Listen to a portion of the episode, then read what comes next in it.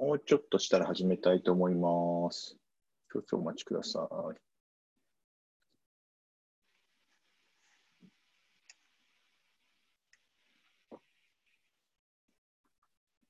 まりちゃんは一番ではないです。はるなちゃんが一番でした。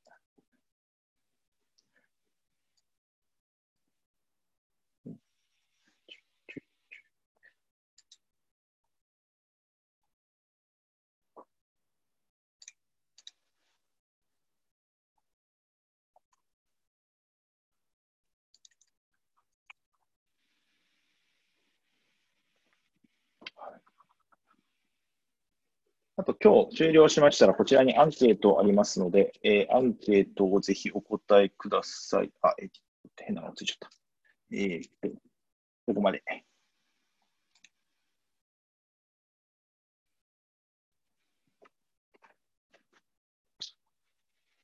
あ、すごい集まってるいつの間にか。じゃあそろそろ始めますか。よいしょ。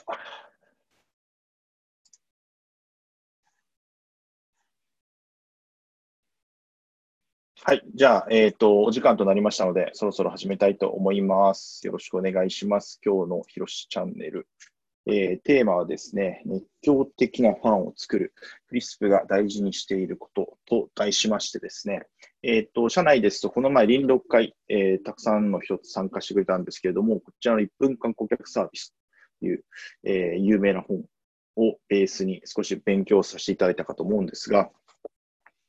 えーちょっとそれ、えーこれそのものというよりですね、今日はクリスプの、えー経理念だったりである、まあ、クリスプ A だったりとか、えーあとは、まあ、そこから派生するような、えーっと、どうやったら熱狂的ファンを作れるのかとか、えーどうやったらこうクリスプ A にこう沿ったような働き方っていうのができるのか。なんでクリスプ A ってああいうものになったのかなっていう、まあ、あの、パートナーで言うと、ワンオンワンに、えー近いような内容なんですけれども、まあ、もうちょっとこう踏み込んだような内容でお話、えーしていければと思っております。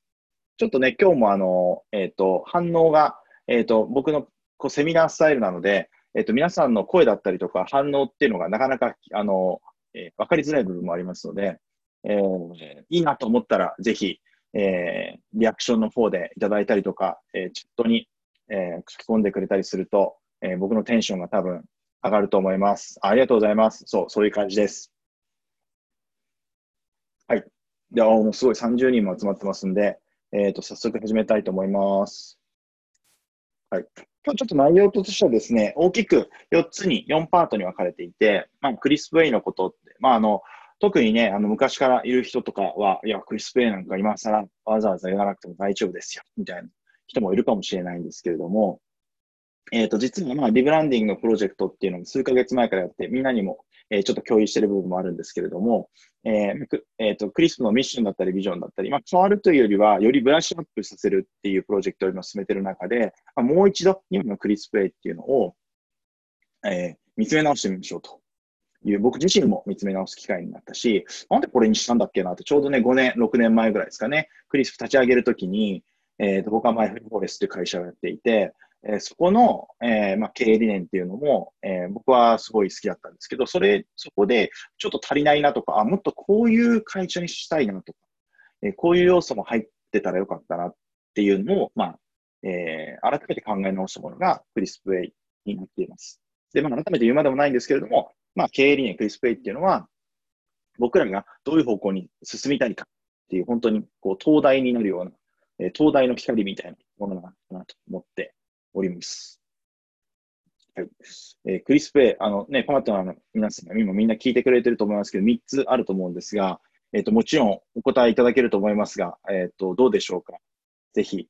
えークリスプ A3 つ教えてください。これ全然ないけど、大丈夫かな？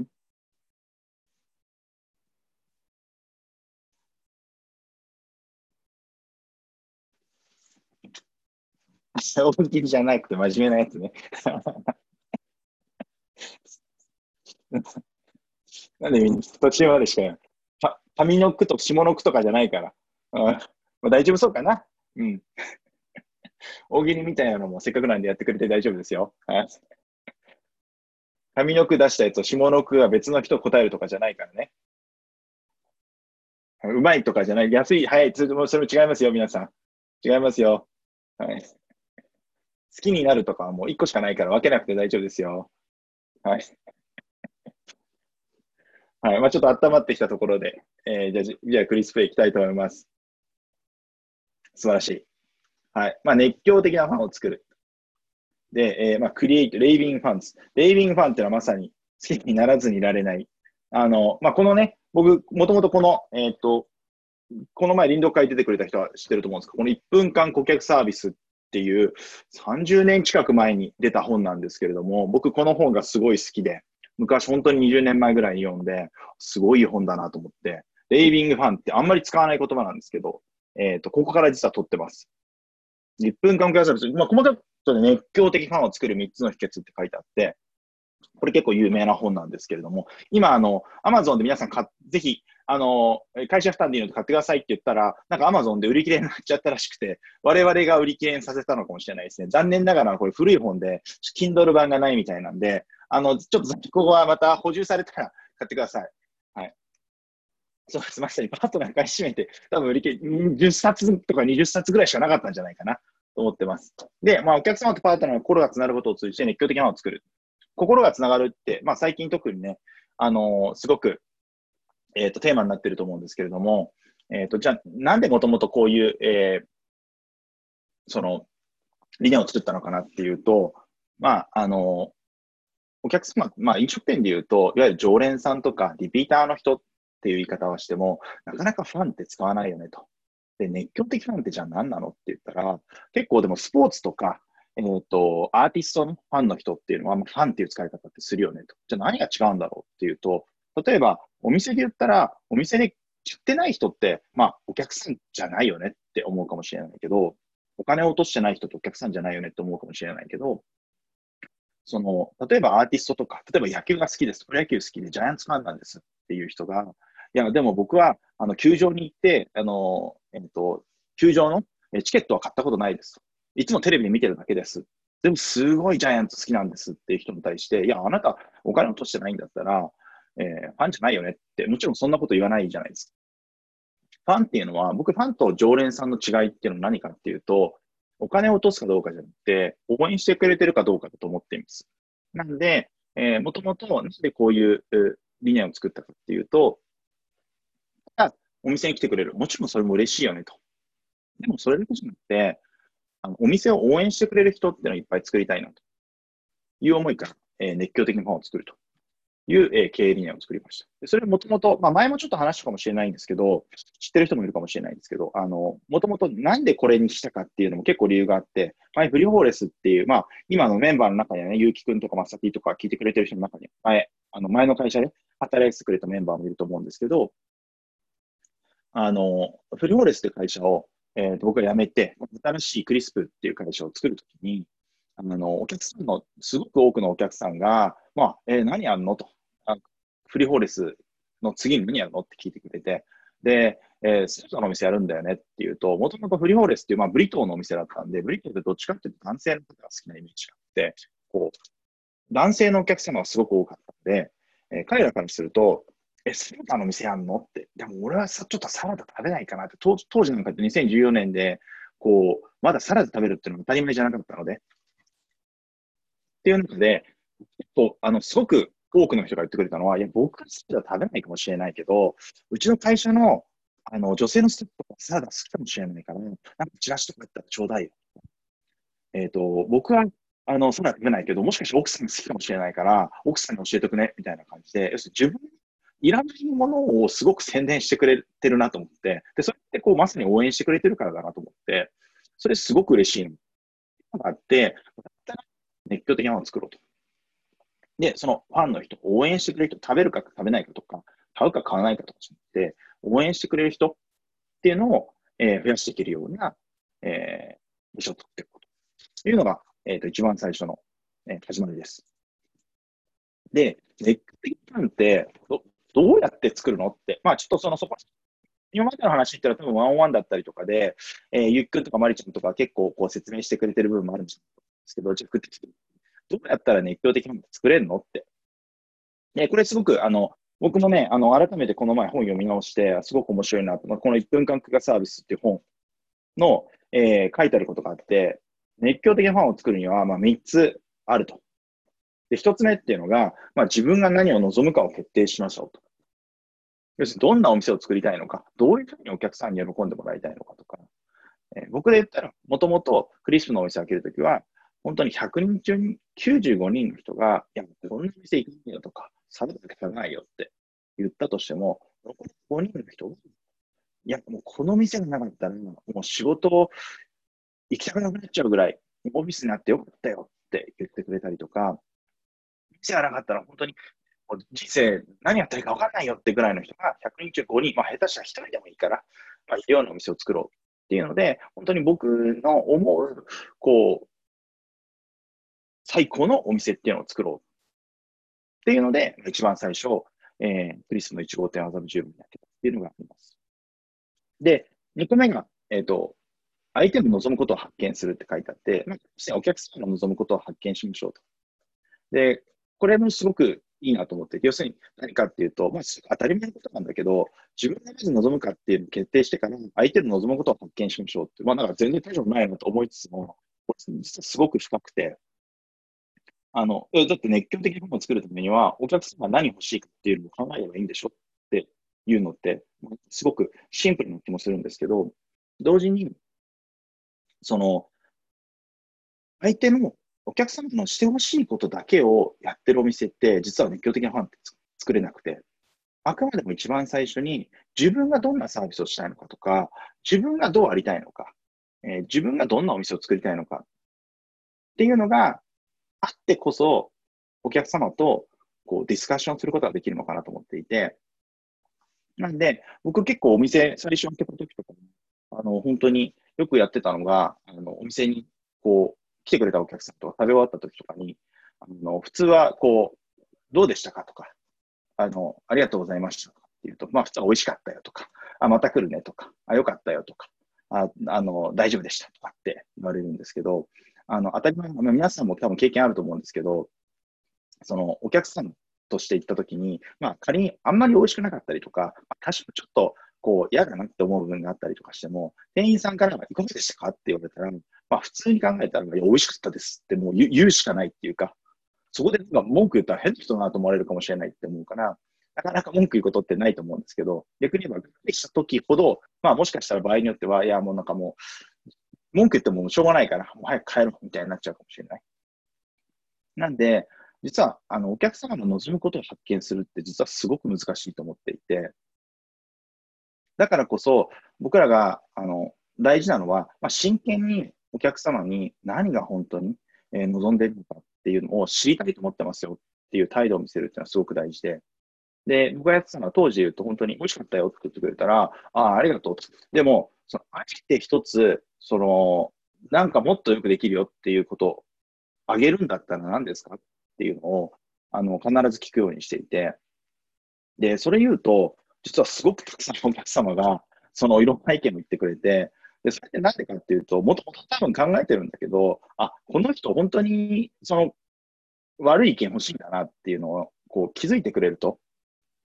そうすると、あの、なんだろう、じゃあ教えてあげようかなって気になってくれて、で、その関係性作るのってすごく僕は大事だなって思ってます。なんで、なんだろう、接客、まあ、そのいい点悪い点を言ってもらうっていうだけじゃなくて、接客ってこう上辺だけでするんじゃなくて、心を開いて、いかに、その、お客様と、なんだろうな、その、こう、心が開いた状態でちゃんとつながった会話ができること。それって、なんだろう、お友達とか、えー、家族とかと話すときって普通だと思うんですけど、やはり店員さんとかとは、まあ、素直な気持ちで話せない。ちょっとこう、鎧をまとった状態で話すっていうのが普通だと思うんで、それを一回こう、解き放ってあげる。で、ノーライドじゃないんですけど、それはお店の、えー、パートナーの方から、私はも正直にな気持ちを言ってますよっていうのを言ってあげると、あっちも心、お客様も心を開いてくれるのかと思っています。で、自分が何、どんなお店を作りたいのかっていうのを決めて、で、その後に、まあ相手が望むこと、まお客様がどんなことを、どんなふうに良くしてほしいのかとか、どんなサービスがあったらいいのかなっていうのを、発見した後に、最後何か、ここに、まあ、これもすごく面白いのは、本、まあ、あの、読んだ人もわかると思うんですけど、一つ余分に実行するって僕すごい好きで、これ何かっていうと、お客様が、えこれちょっと後で期待が超越するっていうところと、あの、すごく関連してくるんで、ちょっと後で話させてもらえればと思うんですけども、お客さんが望んでるものと、もう一個だけ、プラスでやってあげるっていうのすごく大事だなと思っていて、僕結構最初の方とか、お店にいた時とかに、あの、お客様に、こう、これを言わなくても、えー、サラダが買えるよっていう会話を、まあ、一個だけでもいいから、まあ、してほしいなっていう話を結構昔よくしてたと思うんですけど、それはもしかしたら天気いいですねっていう会話かもしれないし、もしかしたら、なんだろう、あの、なんか髪切りました。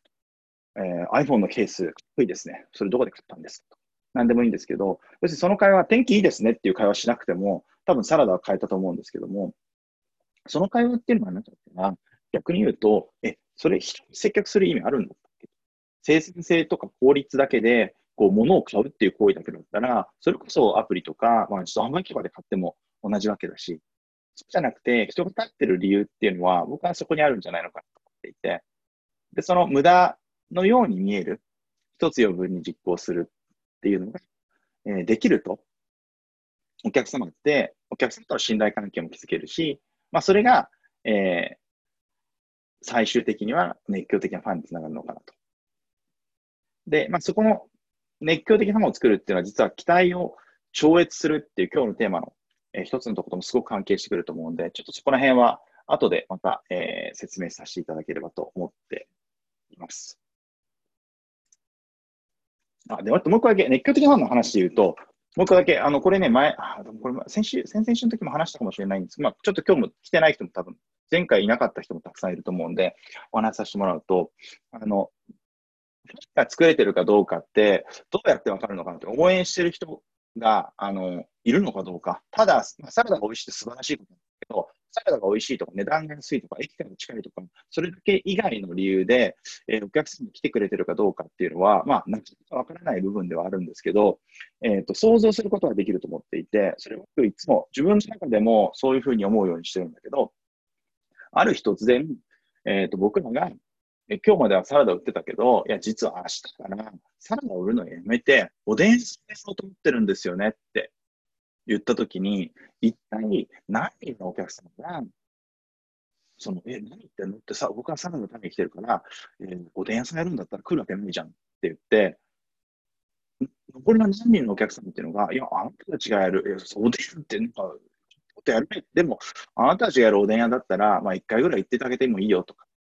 あなたたちが作るそのおでん屋さんだったら、まあ僕は食べないけど、なんか好きそうな人に宣伝してあげようかとか、って言ってくれる人っていうのが何人いるかによって、僕の、まあ、人としての、えー、接客のお仕事っていうのが、どれだけお客様の心に届いたのかっていうのが、まあ、わかる判断基準になるのかなと思っていて。それが本当に一人もする人にだったら、今接客、お店接客する意味って正直あんまりなくて、もう全部ロボットでもいいし、自販機でもいいよねと。だから今自分の中でそれ自分のお店で、あの、特にお店で働いてるパートナーは考えてみたときに、いや、こ言ってくれる人いそうだなって思うんだったら、多分いい仕事してると思います。なんで、えっ、ー、と、そういう人をどんどん増やしていけると素敵なのかなと。あ、そうだね。レンさんとかまさに、あの、レンさんっていうのは、あの、黒田レンさんってね、昔から、僕の前の会社が、前のクリオールスからずっと来てくれてる人で。で、サラダも来てくれてるし、まあ、ピザもめちゃめちゃ来てくれるし、もちろん美味しいっていうのはね、当然あるとは思うんだけども、あの、それを自分の中で想像するってすごく大事かなと思って、なん、まあ、もちろん、なんとなくっていうわけじゃないけど、なんとなくいいサービスする。なんとなく笑顔で。お客さんに喜んでもらおうっていうのもいいんだけど、この人サラダ売らなくなった時に来てくれるかなみたいな感じで考えるのってすごく面白いなっていうのを思ったりもよくしてます。なんでみんなもそういうふうに思うと、もしかしたらちょっと接客の仕方変わるのかなとか、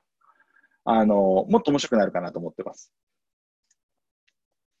で、2個目、まあ、ちょっとこの辺はあの冒頭なんですけど、笑顔を広げる。これもね、よく知ってると思うんですけども、まあ、パートナー、お客さん、これね、パートナーのお客様を笑顔にするするの仕事、コーチやパートナーで働き環境をす作るのが仕事って言ってて、で、まあ、なんだろう、僕、もともとはっていうか、まあ、今まではどっちかっていうと、まあ、クリスプっていうのがあって、クリスプが、まあ、パートナーを笑顔にしてあげようと。まあ、この中にもちろんアルバイトパートナーと社員のパートナーっていうのがあるんだけれども、で、パートナーが、だから笑顔になったパートナーっていうのが、えー、お客様を笑顔にしてあげることができるよねっっていうのも、多分ワンワンとかでも皆さん、えっ、ー、と、こう、教えてもらったと思うんですけれども、で、それ自体はすごく事実で、やっぱり当たり前だけど、なんか僕とかもすごく、なんだろう、若い時からずっと、えっ、ー、と、飲食にいるので、まあ、それこそ会社とかによっては、まあ、なんか、店長さんとかが、なんか全然、こう、なんだろう、店長さんとかすごい偉そうで、アルバイトの、こう、人のことを、なんだろうな、こう、ちょっと、なんだろう、こう、こう、肥料したりとか、えー、なんだろう、命令したりみたいなのがお仕事になっていて、どちらかっていうと、社員の人、店長のためにアルバイトの人がいるみたいな、とか、会社のために社員がいるっていうような構図の会社って、正直あると思うんですよね。で、僕ちょっとすごくそれは違和感を感じていて、会社のために社員がいて、要するに会社お金持ってるんだから、じゃあお前ら働けよって言ってやるのと、おかしいよねと。じゃあどうあるべきなのかなと思ったときに、いや、それは逆じゃないかなと思っていて、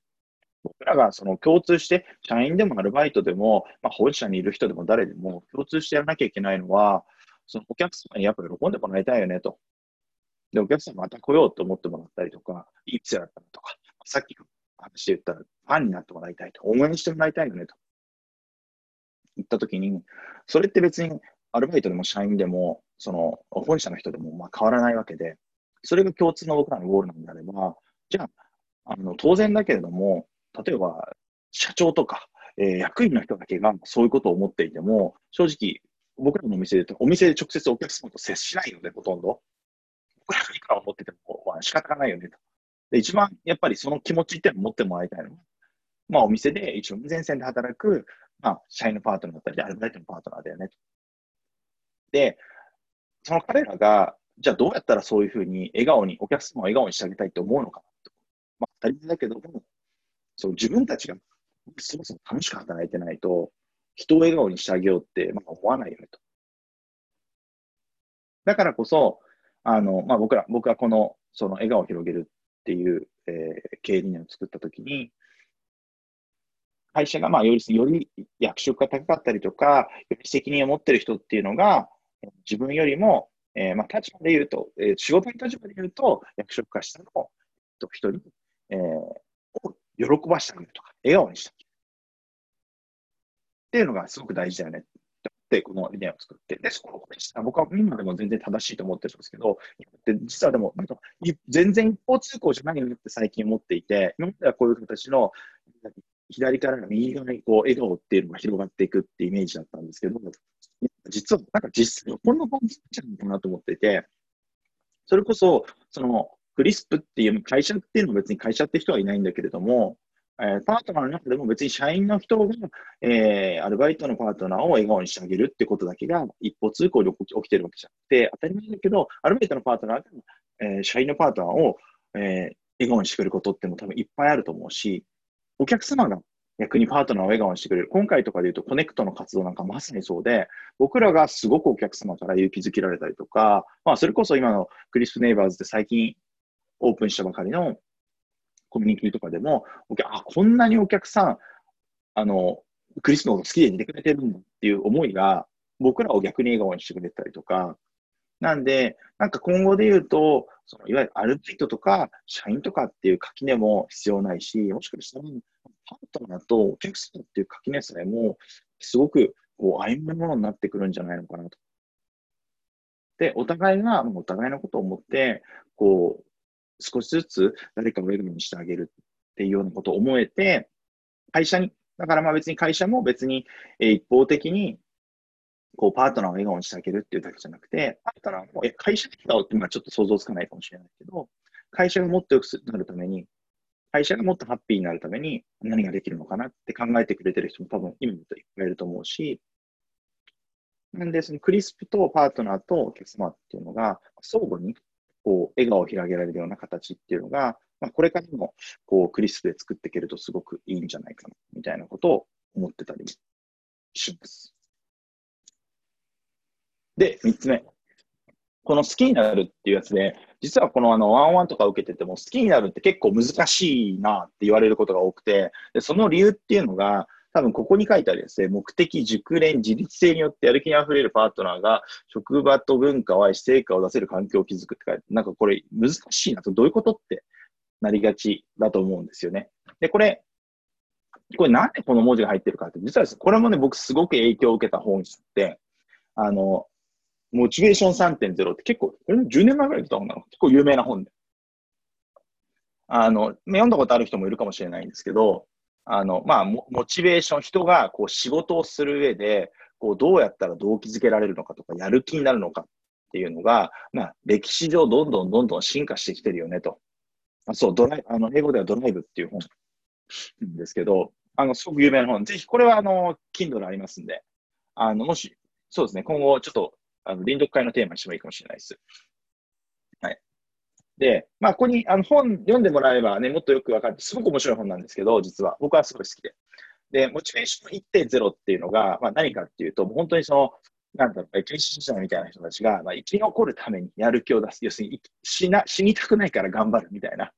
のが、まあ、モチベーション1.0の世界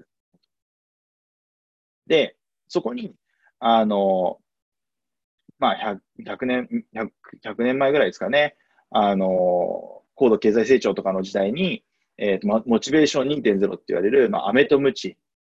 要するにあ、いいことやったら何かあげます。お金あげます。お給料あげてあげます。ダメなことやったらあなたは降格されます。罰金ですとか。っていうやり方っていうのが、まあ、モチベーション2.0って言われていて、で、まあ、これはある程度まではうまくいってたんですけど、まあ、この、この、この数十年で言うと、まあ、これちょっと古い本なんでね、もう最近はもう全然そういう傾向にあると思うんですけど、あの、それも、アメとムチって、だんだんうまくいかなくなってきてるよねっていうのはみんな感じていて、多分今、あの、上司の人とか、この中でもコーチの人とか、えっ、と、たくさんいると思うんですけど、まあ、部下を持つ立場の人からすると、もうここは、あの、まあ、もしかしたらあまりそういう、こう、ことを、研修とか、そういうレッスンとかを受けたことがない、えー、状態で、こう、部下を持つような立場になると、結構一番間違いやすいのが、えっ、と、その部下の人を、こう、2.0の管理方法で管理をしてしまう。飴と鞭で管理をしてしまう。っていうのも結構ありがちな、まあミスとまでは言わないんですけど、陥りがちで。で、それなかなかうまくいかないよね。なんでかっていうと、まあまあ皆さんも当然自分たちでもわかると思うんですけど、あの、なんだろう、まあ、いわゆるこう、恐怖とまでは言わないけれども、やらなかったら怒られるからやらなきゃいけないとか、えー、っていうような、そういうモチベーションでやると、まあ当然だけれども、自分からプラスアルファのことってやる、やりたいなって気持ちになかなかならないし、言われたことをやるっていうのにどうしてもなっちゃうよねと。なんで、お仕事を楽しむとか、自分の中から何かが出てくるってなかなか難しい。で、そこで、まあ、この人が言ってるのは、モチベーション3.0って次のフェーズの世界になってくるよねと。で、これ特に僕は接客とかの、えっ、ー、と、世界で言うとすごく適用されるべきだと思っていて、まあ、ここでは内なる動機って書いてあるんですけど、要するにその誰かから褒められるとか、お金がもらえるとか、もっとお給料が上がるとか、えー、人間っていうのは実はそういうことがモチベーションになってるんじゃないんじゃないか。まあ、それ、それには限界があるんじゃない。で、結構この本読んでもらうとわかると思うんですけど、すごく面白くて、あの、研究、いろんなところでけん大学とかで研究がされていて、その事前に、その毎回、えー、こう、ご褒美がもらえますよって言われて、何かを仕事をしたグループと、えっ、ー、と、もともと、そのご褒美っていう話はしないで、こういうタスクっていうのをやってくださいねって言われたグループだと、えっ、と、何回もそれを繰り返すと、えー、だんだん、もともとこう、これをやったら、えっ、ー、と、報酬がもらえますってグループは、どんどんどんどんモチベーションが下がってくる。なんでかというと、報酬がいつも気にしてて、またどうせこれだけもらうの？で、報酬をもらうのが目的になっちゃう。一方で、報酬っていうのが、えー、ないグループっていうのは、わかりやすい報酬とかないグループっていうのは、実はその仕事、そのタスクっていうのを解決することそのものに、えー、達成感を感じるようになって、それによってもっとモチベーションが上がっていくみたいな、えー、研究っていうのもすでにされていて、なんで、アメとムチっていうのは限界っていうのは、まあいろんなところで言われてますけど、えっと、もう、えー、まあかなり証明されてるよねと。で、その中で、あの、僕すごい好きだったのは、じゃあ、じゃあ何が、うちたる動機って何なのっていうのが、この本にも書いてあって、で、それがこの3つ自立性と、まあ、これ熟達って言うんです。熟達と目的。これちょっと、あの、説明は本人任せるんで、今日はちょっとこの、この話じゃないんで、えっ、ー、と、説明は本人、あの、興味ある人読んでもらえればと思うんですけど、まあ、一つが、まあ、自分で、えー、こう、自分で判断をして動いてるっていう気持ちでやる気を出す上ですごく大事だよねと。まあ、なんかよく言うんですけど、なんかあの、それこそ、え、学生の時とかに勉強しよう、今そろそろ勉強宿題しないとなと思ってたら、お母さんがそろそろ宿題しなさいよと、またやってないんじゃないの？とかって言われると、ああ、今やろうと思ってたのも、みたいになっちゃうみたいな。あの、それがまさに自律性で、あ人から言われるとやる気なくなっちゃうんだけど、自分でやると、えっ、ー、と、もっとドライブすることできるよね。で、熟達っていうのが、あの、まあ、上手になっていくこと。人って上手になっていくってもっとすごく楽しいよねと。で、これ、あの、クリスプなんかだと、あの、キッチンの業務って、あの、決まっているようで結構手作業が多くて、それこそ上手になるとどんどん速くなったりとか、えっ、ー、と、どんどんこう、成果が出るような、あの、あえて少し難しいような仕組みになっていて、それによって、こう、仕事っていうの、まあ、調理のお仕事っていうのをもっと楽しめるようになるよね、というような、えー、考え方もしたりしてます。で最後は目的。これ、目的ってどういう意味かっていうと、あまあ、いろんな人がいろんな目的ってあっていいと思うんですけど、まず一つは、まあ、会社として、なこのこのクリスプって会社って何のためにやってんのかなみたいなのが、例えばなんか、いや、とにかく社長がすごく金儲けたくて、社長がなんかすごく大きなマンションを買うために、この会社ってやってるんだよねとかって言われたら、なんか頑張ろう的に当たり前だけどなかなかならないよねと。なんで、会社自身が、まあ、なんでこの会社やってるのって僕らで言うと、まあ、一人でも、えっと、多くの熱狂的なファンを増やすってこともそうだし、あとは、まあ、今で言うと、テクノロジーを使って、リアルの世界でも、オンラインでもお客様と心をつながらせていこうよと。で、新しい飲食店のこう可能性っていうのを切り入っていこうよと。そういうことをチャレンジしてる会社ですよと。いう目的っていうのに、まあ、共感できる人が集まるっていうのがすごくいい形なのかなと思っていて、それがまあ会社としての大きな目的。で、目的っていうのはもう一つ僕あるかなと思ってるのは、個人的な目的で、本当にそれこそ、えっ、ー、と、社員の人でも、アルバイトの人でも、なんでこの会社に入ったんだっけ？っていうのって、あの、結構忘れちゃいがちなんだけれども、えー、定期的に思い出すのすごく大事かなと思っていて、それ何でもいいと思うんですよね。例えば、外国人のお客さんもすごく多いから、英語喋れるようになったらいいなって思って入った。でももしかしたら普通にお仕事してるうちで、なんかそれを忘れちゃって、いつの間にか、まあ、外国人のお客さん来ると、ちょっと恥ずかしいから後ろに下がっておかないと思ってちゃった。って言ったら、あれ、何のためにやってたんだっけ？だから普通にお金稼いで、えー、時給もらって、働いてるだけだったら別にどこでもよかったのかなって思っちゃうけど、もう一回そこでこう思い出して、ああ、そういえば自分ってこういう理由で働きたかった。それそんな大したことない理由でもいいっていうか、それこそいろんな人と一緒に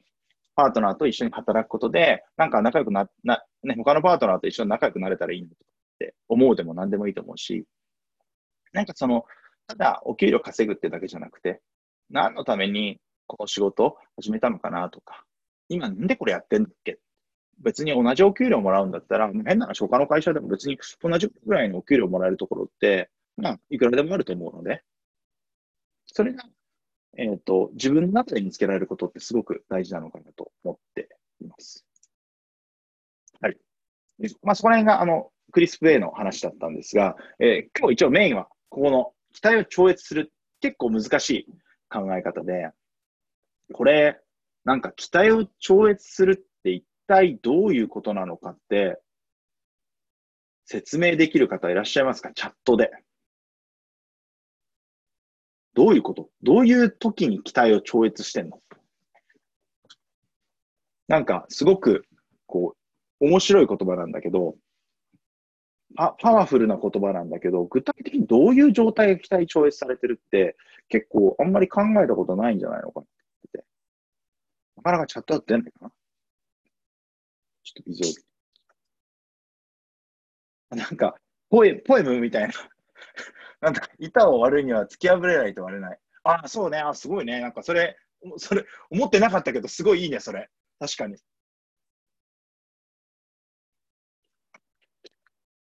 困ってることを解決されたとき、ああ、それもその通りですね。素晴らしい。これ、あ、そう、でもすごいシンプルなんだけど、これね、実はおもお客様が思った以上のことをする。そう。素晴らしい。で、あ、素晴らしい。受ける側の心で思っていることを先に。いいですね。心を動かされる。その通りですね。素晴らしいと思います。で、これ僕の中では期待を超越することに関するルールみたいなのが一応自分の中ではあって、どうやったら、あ、感動、感動を与えるとかもね、その通りですよね。超越するって感動する。すごくいっぱい出てると思います。ルールみたいなのがあって、それはちょっとね、簡単にお話していきたいなと思います。もうそんなこと知ってるって人もいるかもしれないんですけど、あの、まあ、改めてそしたら振り返りのつもりで聞いてもらえればなと思います。期待値にまつわるルール、その1っていうのがあって、期待値、要するにお客様の期待っていうのは、まあ、すごい当たり前のことなの、3つのパターンしかないですと。で、1つ目が期待以下。まあ、サービスとかで言ったら、このぐらいかなと思ってたら、なんか、がっかりしたみたいな。それ以下だ。で、2個目っていうのが期待通り。なんで、まあ、こういうお店かなと思って、この、このぐらいの美味しさ、まあ、味とかでこのぐらい美味しいのかなと思ったら、あ、そのぐらい美味しかった。期待通り。で、3つ目っていうのが、まあ、期待以上。期待を超越するっていう状態だと思います。で、この時に、あの、ちょっとこの絵を見てほしいんですけど、えっ、ー、と、これね、僕、この絵自体がお客様の状態を表してると思っていて、危機感の時は、まあ、悲しそうな顔してますよね。まあ、それはそう。だって期待していったら、それ以下だったからだから。残念だよね、と。でも、期待通りの時って、実は笑顔なんですよね。別に期待通りって、なんか、パッと聞いた感じって全然良さそうじゃないじゃないですか。なんか、期待通りか、みたいな。大したことねえな、みたいな。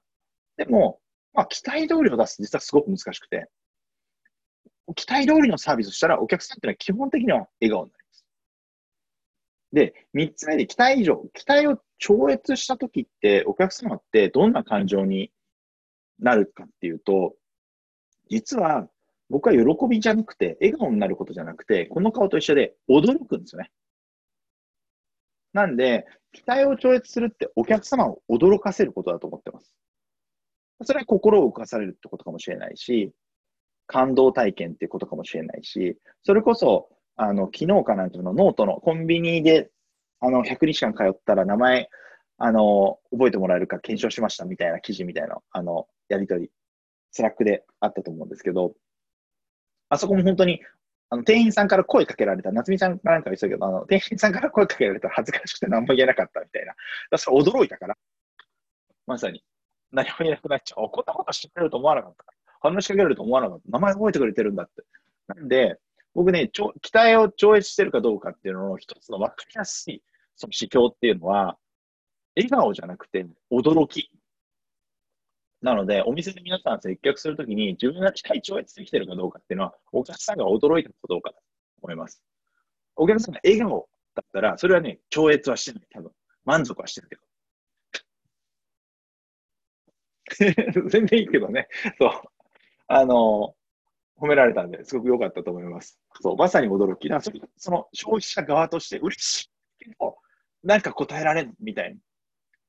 なのが、多分、あの、だから消費、消費者、お客さん側としてそういう体験する実はすごい貴重だなと思うんで、めちゃめちゃいいと思います。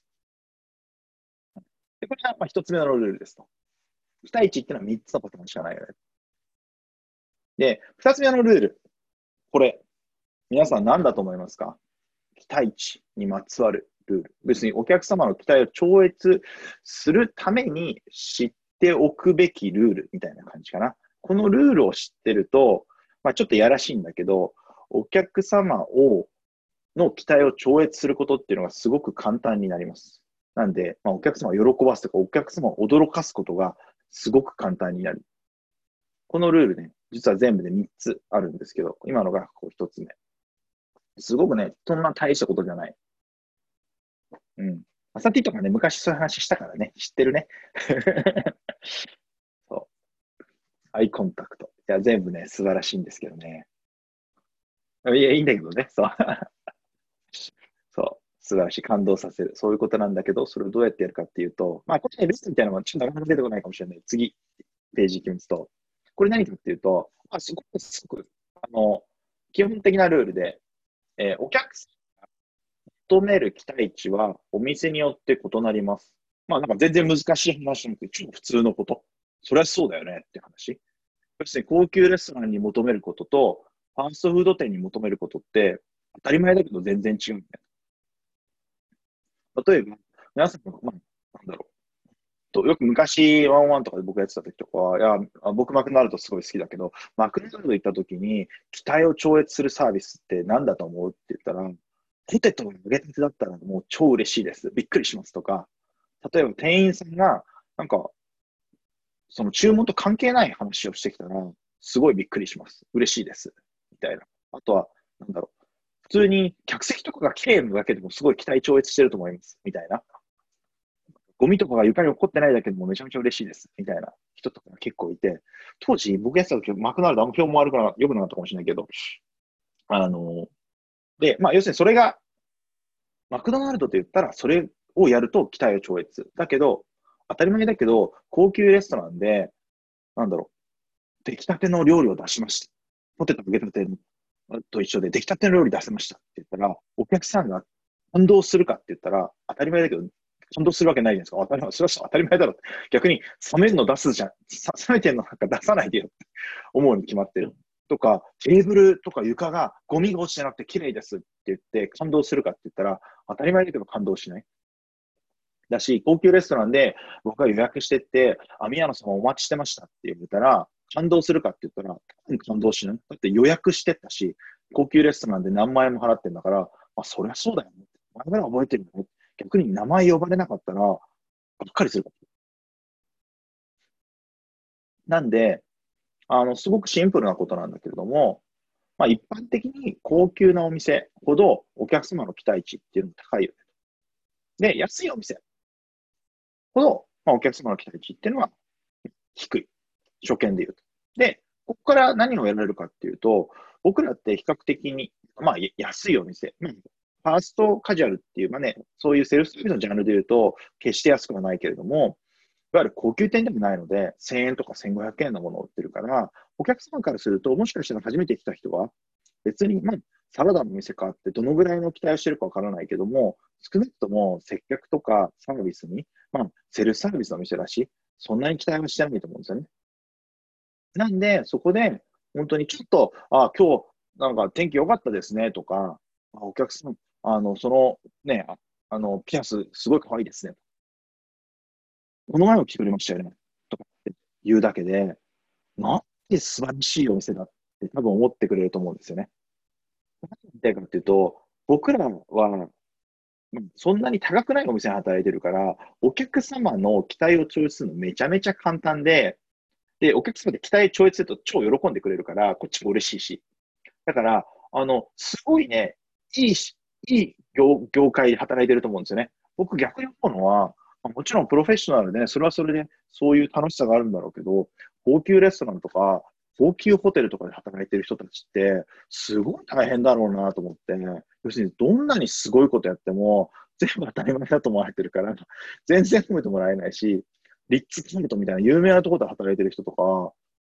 その、すごい辛いだろうな、大大変だろうな、辛いことが大変だなって全然褒めてもらえないしって。もう本当に一部のプロフェッショナルとしかもしかしたらできないかもしれないけど、でも、なんだろう、その、そういう高級レストランとか高級ホテルでやってるようなサービスって、実はお金がかかるものってほとんどなくて、お客様のことを覚えてあげるとか、名前で呼んであげるとか、お客様と会話をするとか、なるべくね、出来たてのチキンがあったら、出来たてのやつを出してあげるとか。なんかそれって本当は誰でもできることで、お金1円もかからないのに。で、それを高級レストランでやったら、当たり前だよって思われるけど、クリスプでやったら、ありがとうってすごい、こんな気が利いてんの、この店はって、すごいの、店員さんって言ってもらえる。なんで、僕らある意味ラッキーですよと。なんでかと、すごいプロフェッショナルの、その、接客の経験をしてるパートナーとかじゃなくても、お客様が喜ばせるの簡単だよと。これがまあ二つ目、ルールです。で、三つ目っていうのが実は、まあちょっとこの二つ目のルールと、まあ、あの、相反している部分っていうのがあるように見えるかもしれないんですけど、えー、三つ目っていうのが、お客様の期待値は同じ店でも毎回変化します。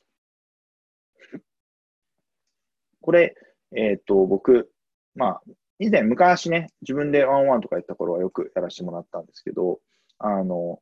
前聞いたなって人は、あの、ぜひ振り返りのつもりで聞いてもらえればと思うんですけど、えっ、と、例えば僕が、なんだろう、スターバックスが好きですと。で、スターバックスに行こうって言って、あの、僕は一人で行って、で、一日行って、あの、まあ、普通に、じゃあ、わかんない、アイスコーヒー買って。で、そしたら店員さんがすごい感情よくて、こんにちは、何しますか？って言って、じゃあ、アイスコーヒーくださいって。ありがとうございます。何サイズですかボールサイズで。じゃあ、あの、ありがとうございます。こちらでお待ちくださいって言って、おこの店の感じいいなって、すごくいいお店だなって思います。で、それ1日目。で、その時って、えっ、ー、と、僕のここに書いてある、えっと、1日目の期待値、一番左側にあるやつ。低いんですよね。まあ別にその、コーヒー飲みに来ただから、そんな大したサービスとか、多分別にコーヒー飲めればいいやって思ってた。えー、と、大して期待してなかったんだけど、実際のサービスっていうのが結構良かった。期待以上だっ。期待超越してると。そして僕驚く、あ、なんかいいお店だなって、このスタバすごいいいなって。で、まあ、二日目、例えば僕がまた行った時に、あの、また店員さんが覚えてくれて、今度は店員さん覚えてくれて、あ、お客さん、昨日も来てくれましたよね。で、あれ確か昨日はアイスコーヒー頼まれてました。今日も同じのしますか？って思ったら、あ、なんてすごい店なんだ。また期待を調理されるわけですね。でも、それと同時に、僕の期待値ってもうどんどんどんどん上がっていっちゃう。で、例えば3日目。僕が、あ、じゃあ、ね、あの、もう一人友達連れてって、ああの、君もさ、すごくあの、スタバ、いいいい店員さんがいっぱいいて、すごくサービス行くから、一緒に行ってみようよ、つって、3日目行って。で、そしたら3日目、あの、普通にこんにちはっていい笑顔で、こう、挨拶してくれるんだけど、僕が普通にレジに行った時に、あの、昨日と同じ店員さんがいて、で、昨日は名前覚えてくれて店員さんがいたんだけど、今日行ったら、あの、こんにちは、ご注文何にしますか？って言って、アイスコーヒーください。サイズはどうしますか？あオールサイズで。ありがとうございます。って言って、1日目と同じような、まあ、いいサービスを本来受けたんだけども、3日目の僕っていうのは、なんかこう、釈然としない気持ちなわけですよね。で、それなんでかっていうと、僕は、このグラフにもあるんですけど、1日目大して期待してなかったから、えー、それを超えるサービスっていうのを受けられて、あすごいいいお店だなって言って喜んだんだけど、同時に、次に行った時には、僕の期待値っていうのはもう上がっちゃってるんだよね。で、まあ、2回、3回目、この絵絵ともちょっとごめんなさい、ずれちゃったんですけど、例えば 2,、えー、2回目行った時に、僕の好き、僕が頼むアイスコーヒーっていうのも覚えてもらってたから、当たり前だけど、3回目も僕の好きなアイスコーヒーっていうのをもう覚えてもらってると思って行ったら、覚えてなかった。でもサービス自体は全然悪くないんだけど、僕の好きな注文を覚えてくれてなかったっていうだけで、僕からしてもう期待値がどんどん上がっちゃってるから、がっかりしちゃうわけですよね。なんで、ここで何が言えるかっていうと、まあ、お客様の期待値っていうのは、同じ店でもまあ毎回変化するって、ここに書いてある何かっていうと、まあ、最初に2のところで言ったみたいな、えっ、ー、と、お客様を喜ばせるのめちゃめちゃ簡単だよって話をしてるんですけど、あの、実はそれ、最初の1回目だけ、昔ね、フリーホールで話した。昔の1回目だけ、昔あの、その、喜ばせるのめちゃめちゃ簡単なのは1回目だけで、1回目で飛ばしすぎて、お客さんこれ、ね、こういうのも美味しそう、そういうのも美味しいですよとか、お客さん、あの、なんか、なんだろう、こういうのもどうですかとか、いろんなこと言いすぎちゃうと。お客さん期待値めちゃめちゃ上がっちゃうから、2回目それを超えるのすごく大変になっちゃうね。で、2回目でもたまたま自分が調子悪くて、なんかあまり笑顔で接客できなかったとか、なんかこの店最低だな、みたいな思われちゃうかもしれない。なので、まあ、ここで重要なのは、期待値っていうのは、超越すること自体はすごく相対的なことであって、すごいいいサービスをしてるから、期待を超越するってわけでもないんですね、実は。えっと、期待値と実際のサービスっていうのの差。そこが期待を超越するか、えー、期待以下になっちゃうかっていうだけで、だから、たまにそのめちゃめちゃ高級レストランとかでも、なんか悪いレビューとかってもらってるのって、多分きっとそんなに悪いサービスしてないんだけど、すごいお客さんの期待値が上がっちゃってるから、ちょっと下がっただけで、どうやってんのってなっちゃう。だから、期待を超越するってめちゃめちゃ難しいんですよね。じゃあどうしたらいいの？って。じゃあ、毎回期待を調節すればいいじゃんっていうと、当たり前だけど、それってすごく難しくて、じゃあ、ね、あ好きなドリンク、好きな、うちで言ったら好きなサラダ覚えてあげました。で、お客さんまた1週間後来に来たときに、あ、あのね、これサラダ好きですよね。で、それをまた上回るって言ったら、じゃあなんかわかんないけど、お客さんの名前教えてくださいって言って、お客さんの名前を覚えてあげる。じゃあその後どうしたらいい？もうどんどんどんどんハードル上がっちゃってって、何したらいいのって。お客さんの家族の名前とか覚えたらいいのとか、ど、どこまで行けばこれ終わりなのって、お客さんが毎日来る人だったら、もう5日目ぐらいで、そのもうこれ以上いけなくなっちゃう。なので、実は接客が好きな人とか、お客様とか人のセが好きな人ほど結構陥りがちなのが、その調子乗ってる時、いい時だけすごいいいサービスして、あの、そうじゃない時は、すごい大したことないサービスしちゃうっていうのがよくありがちで。でも、実はお客様、期待を超越するとか、熱狂的なファンを作るっていう上で、すごく大事なのは、実は一貫性。ここにあるんですけど、お客様の期待を超越するためには、一貫性を保つこと。つまり、えっ、と、下がっちゃダメなんですね。なんで、さっきので言った、えー、期待以下、期待通り、期待以上っていう、こっちの3つので言うと、まあ最初にもちょっと言ったんですけど、期待以下には絶対になっちゃダメと。で、それは悪いサービスをしてるっていうことではなくて、めちゃめちゃいいサービスしてても期待以下ってありえますよ。じゃあ僕らどうしたらいいのっていうと、期待通りをやりましょうと。だから、ちょっとこう、なんだろう。うんと、矛盾してか、いいサービスをするっていうのと矛盾して感じるかもしれないんだけれども、テストでも、そんなに難しくないテストでも、絶対100点毎日取れって言われたら、結構難しい。でも、そこ、そのテストを毎回80点以上取るようにしようって言ったら、多分できると思うんですよね。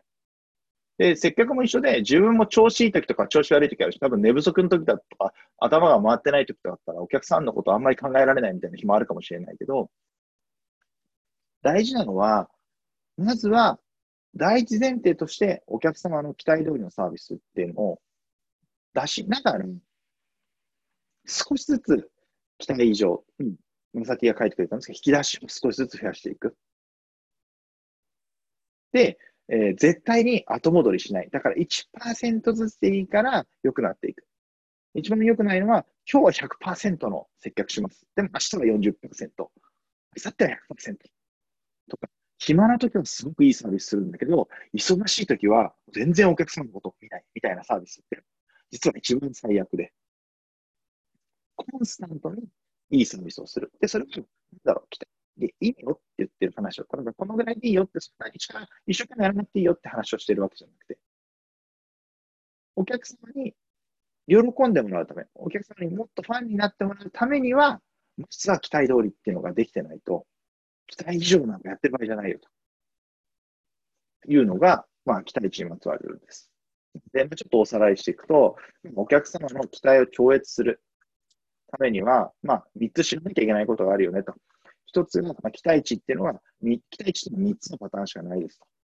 期待以下か、期待通りか、期待以上ですと。で、期待以上っていうのは、喜ぶことじゃなくて、お客様が驚くことです。で、二つ目、お客様が求める期待値っていうのもお店によって異なるよと。高級レストランに求めるものと、ファーストフードに求めることって全然違うよねと。で、高いお店ほどお客様の期待値っていうのは高くて、一般的に安いお店ほどお客様ってそんなに期待してないよ。なので、えっ、ー、と、値段が比較的高くない僕らみたいなお店っていうのは、えー、初見の話だけで言うと、すごくお客様を喜ばせるのは簡単だよねと。なぜならあんま期待されてないから。これは二つ目のルール。で、三つ目。っていうのが、お客様の期待値は同じ店でも毎回変化します。なんで、えー、お客様の期待を超越する、お客様の期待以上のことをするっていうのは、必ずしも素晴らしいサービスをするってことではなくて、お客様の期待よりも1%でもいいサービスをすれば、お客様っていうのを期待を超越してお客様に驚いてもらえます。その代わり、1回でも、その期待値っていうのを、こう、上げてしまったら、絶対下がっちゃダメ。なんで、一貫性っていうのはすごく大事で、いきなり100%、120%を毎日出せないんだったら、まずは80%の力。でも、自分の80%ってどんどん成長していくと思うんで、自分的には80%の力でずっとやってるつもりでも、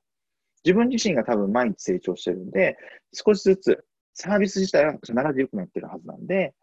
えっ、ー、と、それを意識してくれるとすごくいいのかなと思っています。これが期待値にまつわるルールです。今日の二つ目の話。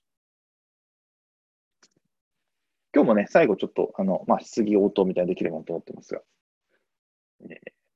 あと、まあ、これほぼラスト、三つ目。これもね、あの、実は昔、本当に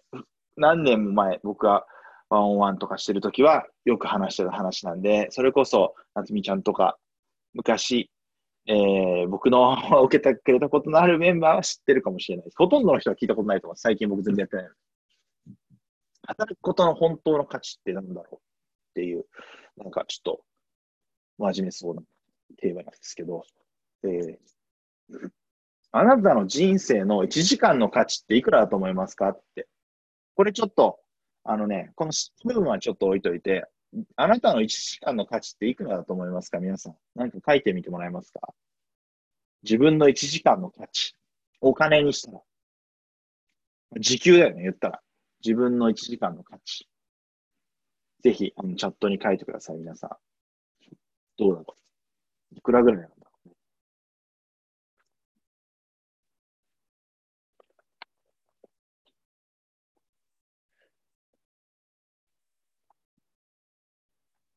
1000円、安いね、みんな。1000円だったらもう今ね、なんだ、法律違反になっちゃうからね。金麦3本とかだと、ちょっと安いね。400円くらいじゃないかな、それ。時給以下だね。それ、自己評価低いね、みんな、ちょっと。わたあプライスです。すごいね。5万円。シーザーサラダって1200円くらいってことかな。200円なの？安いね。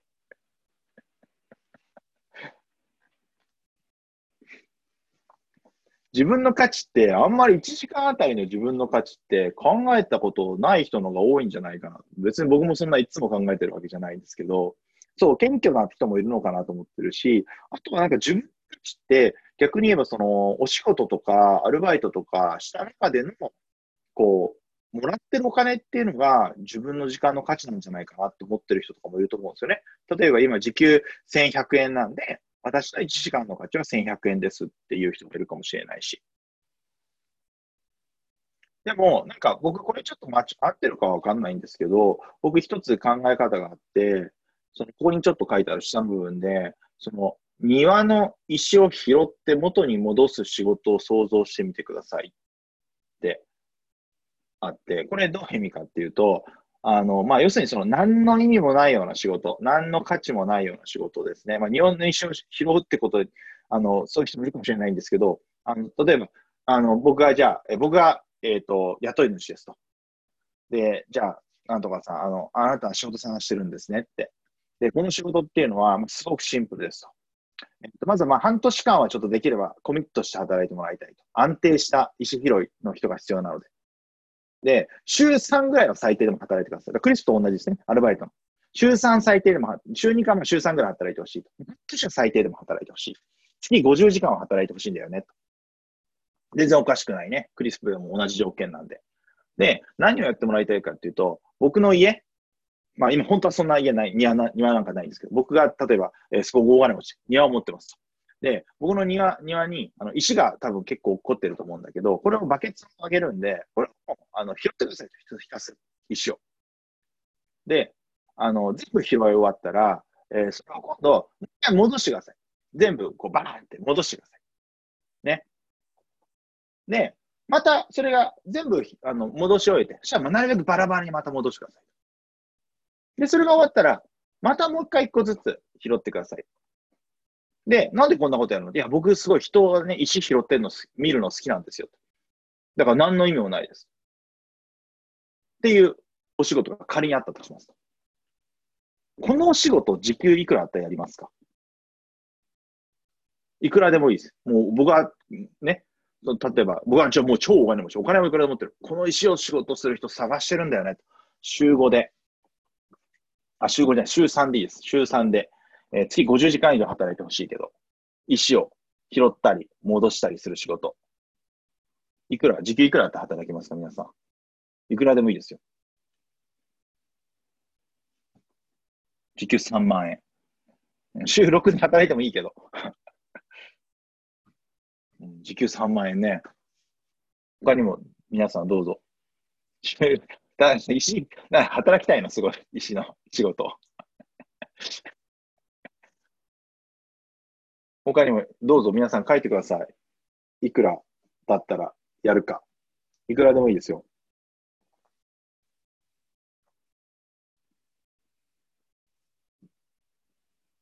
時給1500円でやるの？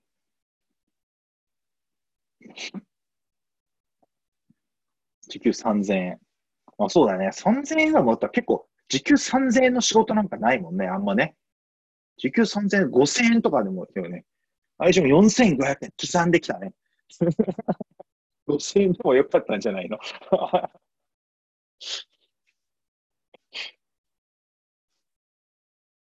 2500円。そうだよね。だって時給5000円仕事なんかめったにないからさ、もう歯を食いしばって、ね、50時間働いたら5000円だったら、午後25で、50時間働いただけで25万になるもんね。フルタイムで働きますとかってなったら、月100万ぐらい稼げるよね。だってこれね。うん。ぐらい、ぐらいではない。ぐらいではないです。あ、そうね。いくらもらってもやりたくないって人もいるよね。それも全然ありだと。1200円。安いね。そう。そう、次100万全然稼げたらね、まあ、半年ぐらいちょっと人生を石に捧げてもいいかなって思う人もいるかもしれないね。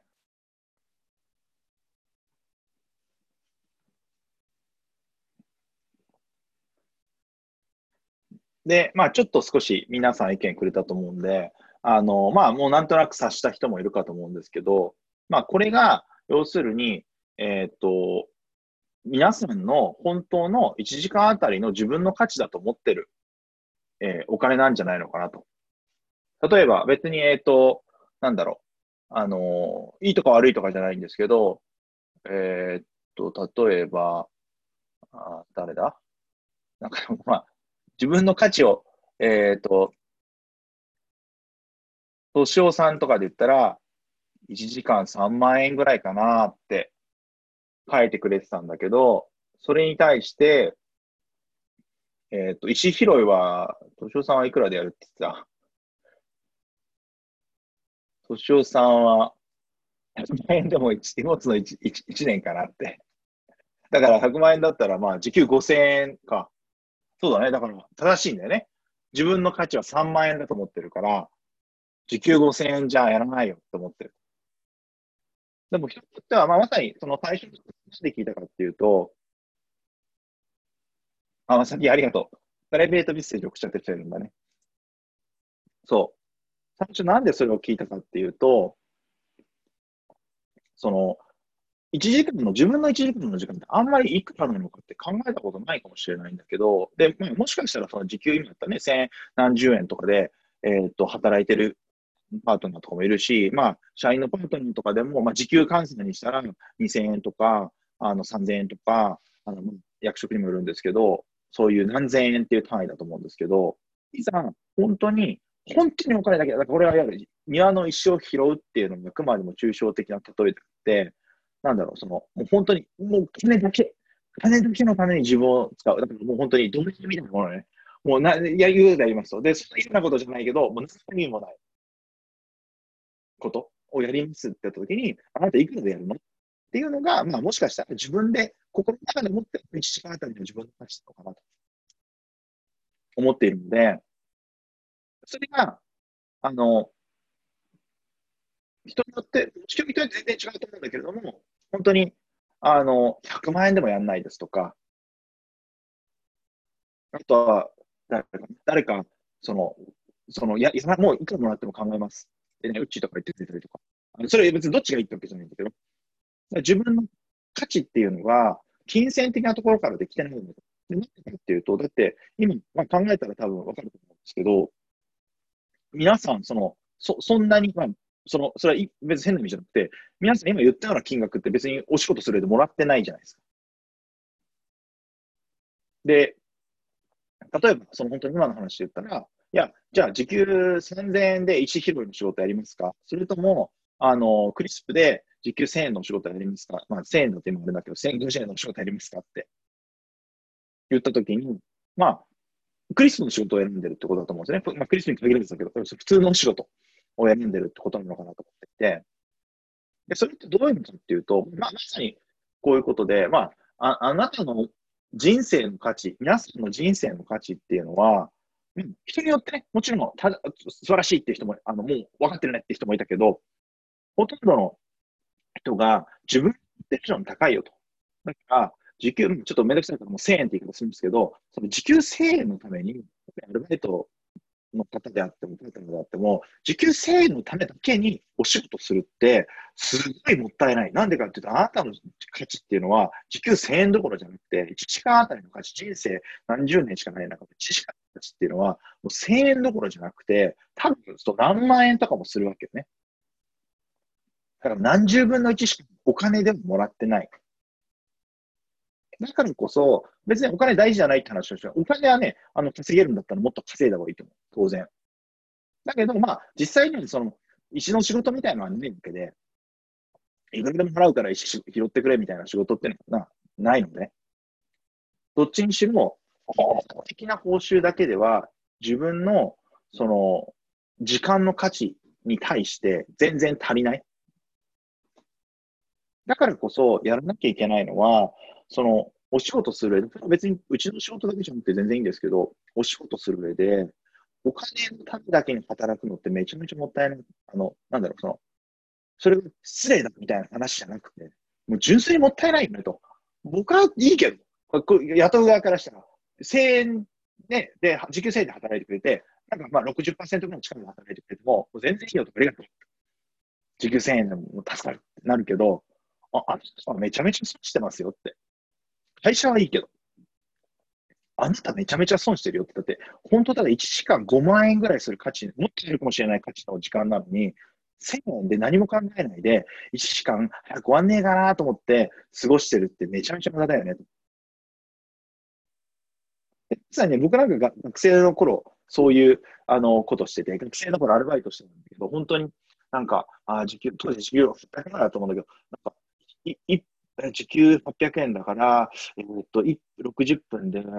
1分にすると、えっと、1分あたり何何円で、みたいな。で、今30秒経ったからいくらか、あ、また5円。またあと5円、みたいな。本当にその、待ってる、あ、これねえかなって言って。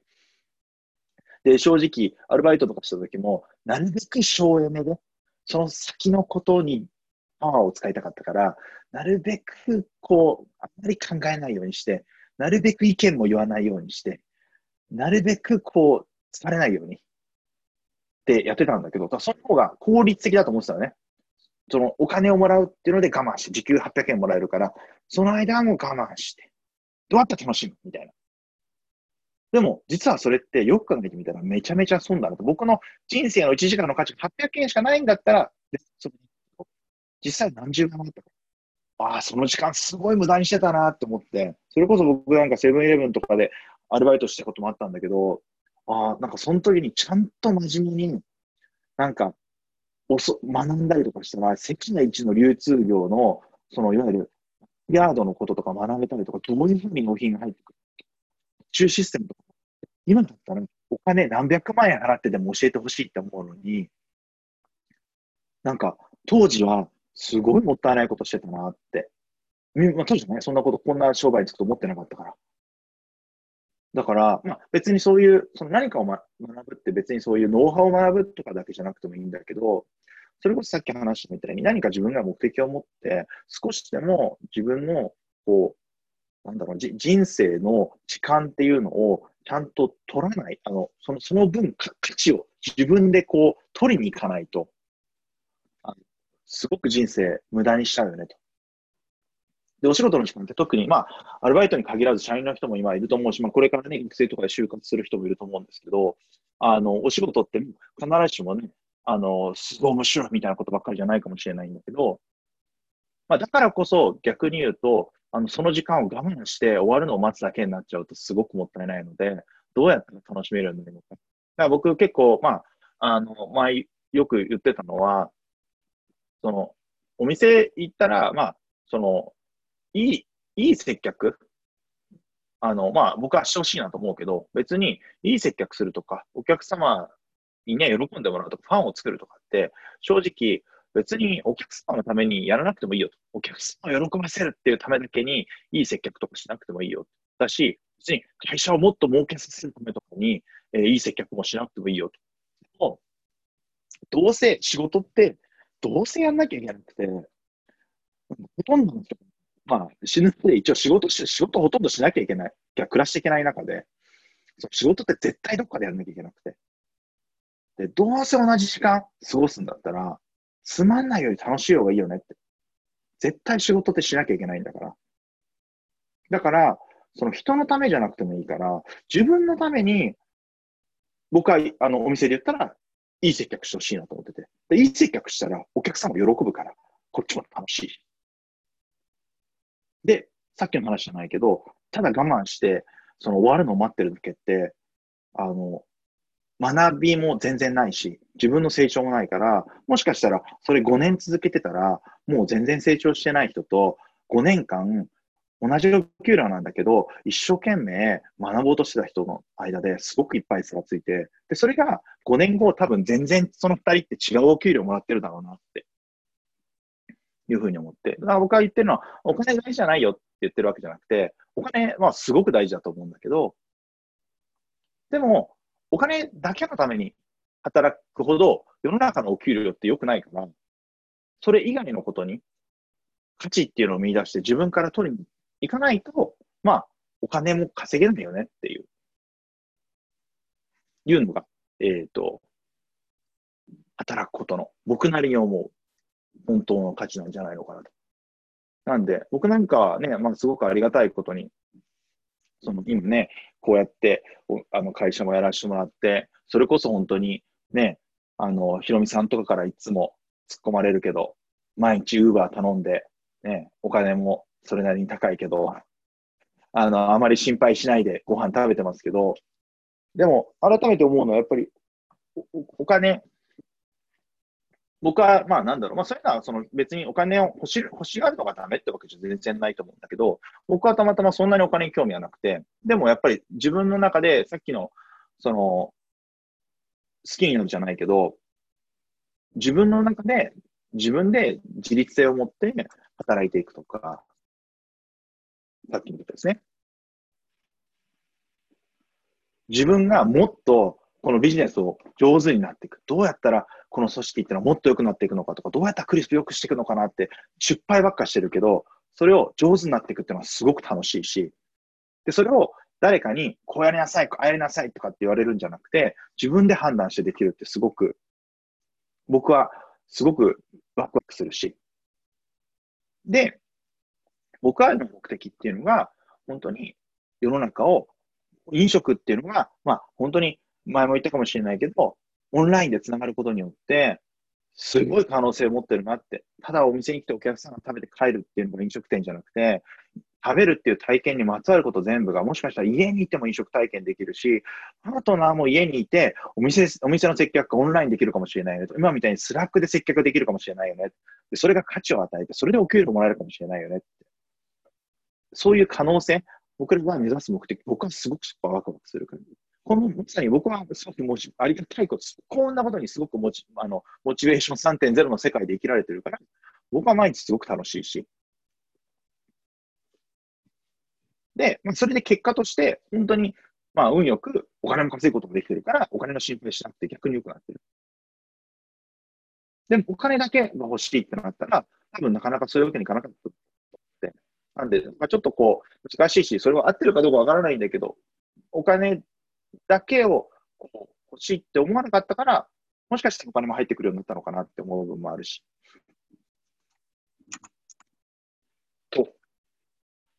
まあ、今日はそんな感じの話で、えっ、ー、と、一応基本的には終わりです。ちょっと最初ね、少し、あの、スロースタートだったんですけど。で、最後にちょっとおまけで、新しく生まれ変わるクリスマスビジョンでは、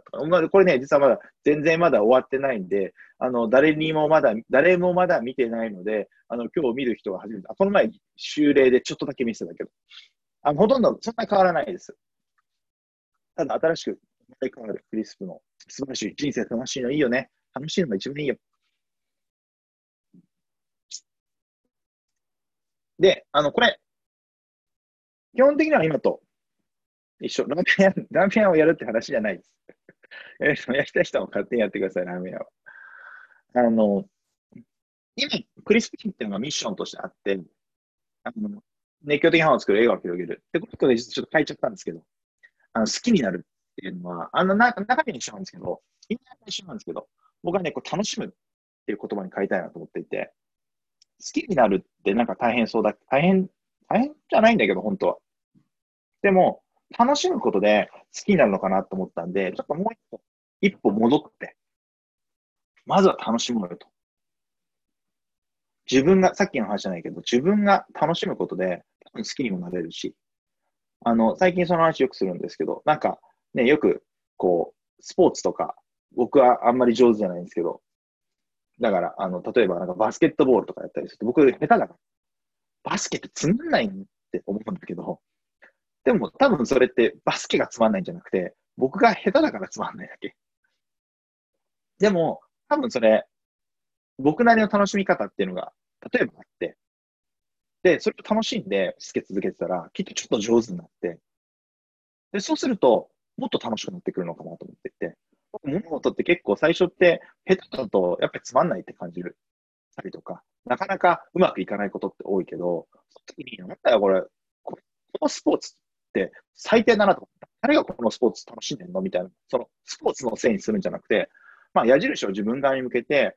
自分がどうやったら楽しめるかなっていうのを考えるだけで、全然変わってくるのかなと思っていて。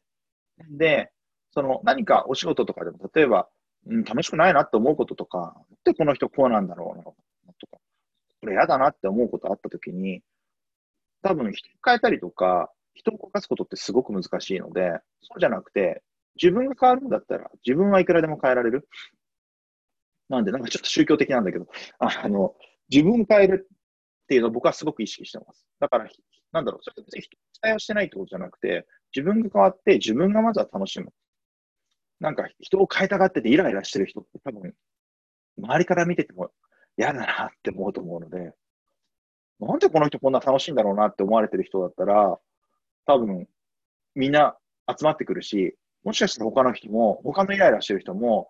楽しんでる人見たら、なんでこの人楽しそうなんだろうって、私もそんな風になりたいなってもしかしたら思うんじゃないかなとか。で、その自分に矢印を向けるっていうのは、そうだね、僕も大切なことだと思ってるし、自分が我慢すればいいってこととは全然違くて、僕は自分が楽しむこと。どうやったら楽しめるのかなみたいなのを考えるって僕はすごく大事だなと思っていて。まあ、これはちょっとクリス・ペールの部分ですと。で、上のビジョンっていうところで言うと、あのね、これでなかったんですけど、あのちょっとね、これ、ちょっと言葉が少し変わってくると思うんですけど、ベスト体験を再定義することで、人と人のリアルなつながりを作る。あの、意味合いとしては多分これは変わらないと思うんですけど、僕が今やってることってまさにそれかなと。今までは、お店で、こう、会って、お客様と会話をすることだけが、その接客と呼ばれていて、それが飲食店って呼ばれてたんだけども、今後どんどん変わってくるよねと。もしかしたら、その今話してるみたいに、あの、ね、 Slack で、まあ本当にこの数日だけでも、そのこのネイバーズ、 CRISP NEIGHBORS っていうコミュニティに入ってくれた人、僕、一人も、あまあ、あとある人いるかもしれないけど、一人もその個人としてはもしかしたら対面したことはないかもしれないけど、すごい繋がってるなって感じるし、なんか同じ思いの人たちが集まるって、すごいワクワクするなっ。これは接客だなってすごく感じる。これが飲食店だなと思って、今なんてサラダ売ってないのに、僕らサラダ一個も売ってないのに、飲食店やってるなってすごく感じてるね。だからもしかしたら、サラダって今や概念なんじゃないかなと。ちょっとややこしい話になっちゃうんだけど、その、サラダを、僕が作ったサラダをお客様に目の前に食べてもらうことだけが僕らの役割じゃなくて、サラダっていうその概念みたいな、思いみたいなのを通じて、お客様と繋がっていくこと。でそれパートナー同士が繋がっていくこともあるし、でまさになんでこのネイバーズって楽しいのかなって僕は思ったのは、みんな心が、の壁がないから、もうクリスが好きな人っていうの時点で、お友達じゃないけど、そういう、なんか、いわゆる普通の接客業とかでいう、なんだろう、あの、こう壁、営業スマイルみたいなのがない状態で入れてる。だから僕はね、そのすごく、そんなすごく接客が上手とか下手とかじゃなくて、それよりも心を開いてるかどうかの方が全然大事だと思っていて、パートナーとお客様が心のこう、鎧みたいなのを、ガードをダウンしてあげると、こうやって繋がれるんだなって、すごくいい例だなと思っていて。なんで、それを別にその、なんだろう、お店はもういらないからネットだけにしてこいよみたいな話じゃなくて、お店はもちろん大事。でも、いろんなところ、今、お店だけじゃなくて、いろんなところで繋がれるようになるよねっていうのが、あの、これからクリスでやっていかなきゃいけないことで、でそれをやるので、熱狂的なファンを作って、パートナーとお客様とクリスプが、まあみんなが笑顔になって、それを楽しんで、好きになって、まあお金ももちろん大事だけど、お金だけのためじゃなくて、それ以上のことのために、えー、やっていこうよと。そう、さそうおっしゃる通り。ただのサラダにね、だから本当に1200円とか1500円とか、クリスのサラダ高いなって思うけど、あの、すごくみんな、みんな買ってくれてるのも、サラダが美味しいってだけじゃなくて、みんなが気づいてきたクリスプのブランドっていうのがあるから、なんとなく1500円でも全然 OK って思うけど、全然知らない謎のサラダ屋みたいのが、1000円とかでサラダ売ってても高って思うと思うんですよね。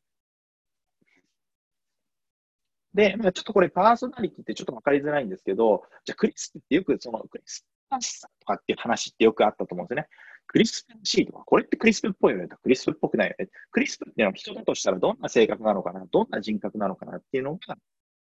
こで言うと、まあ大きく、それじゃない大きく3つなのかなと思ってて、それが1つが、あと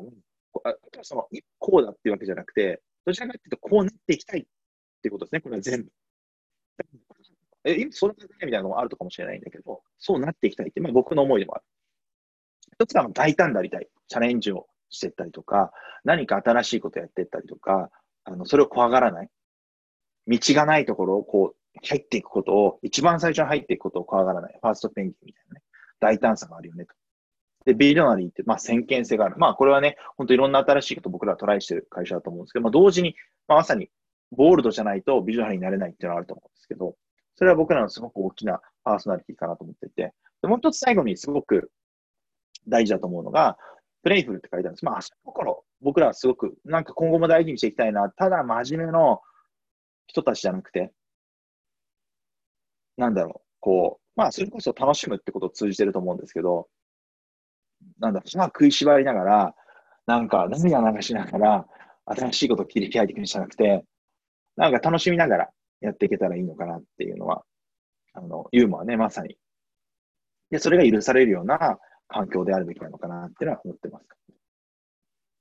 で、えっと、これと、まあ、連動して、クリスプ、まあ、今、グリーンスタンダードってものをちょっとクリスプスタンダードみたいにしたら分かりやすいのかなと思った。これちょっとクリスプのお店のパートナーだけじゃなくて、今後で言うとカチリとかファームのパートナーも指針できるっていう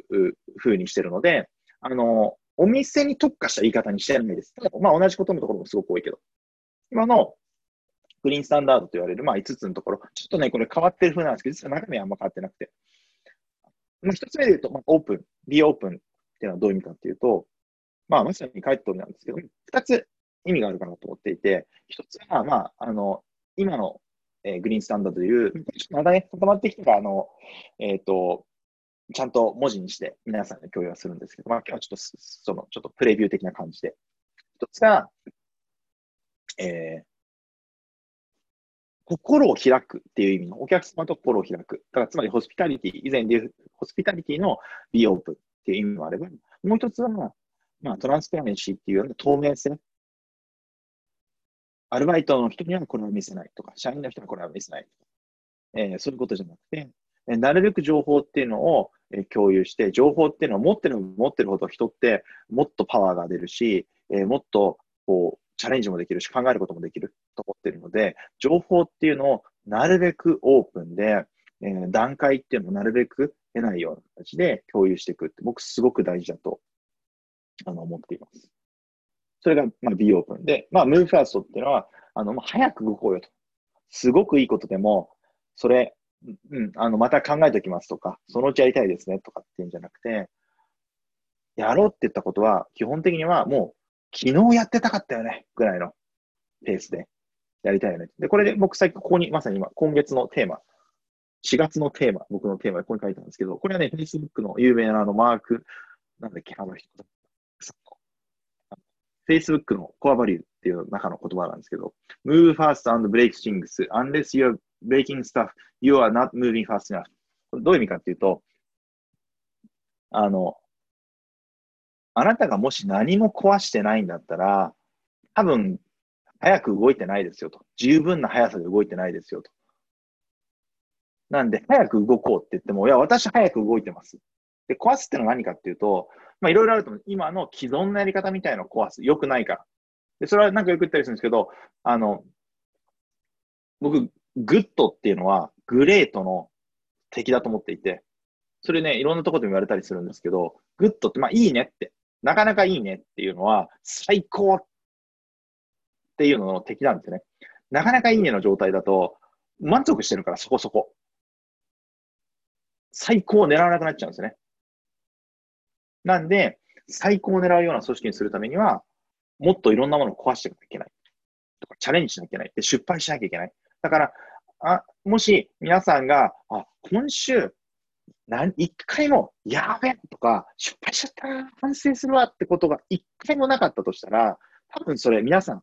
早く動いてないですよって。だし、多分成長も十分じゃないですよ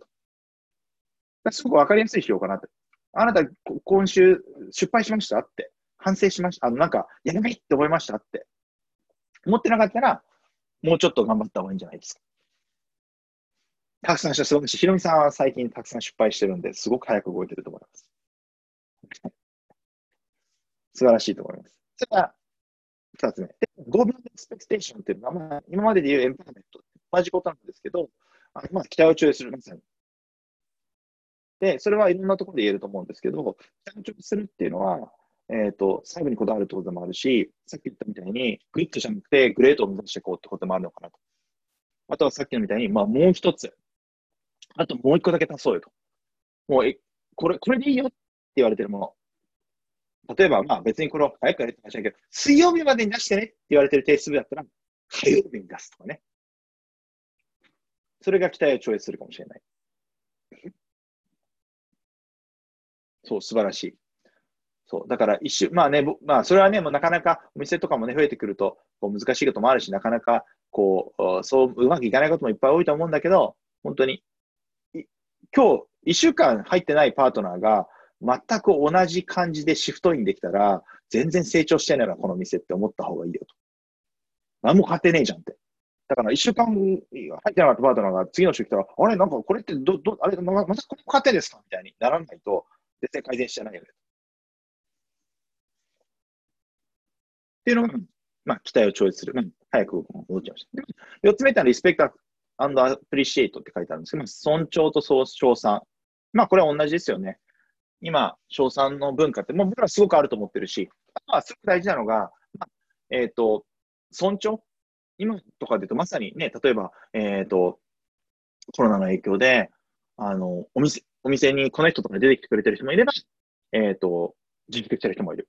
それって、なんだろう、こうお互いの考え、まあ、状況も違かったりとか、えっ、ー、と、シチュエーションも違うし、考え方が違ったりとか、大事にしてるものの違いがあったりっていう、その違いっていうのがあって、でそれってこう、なんだろ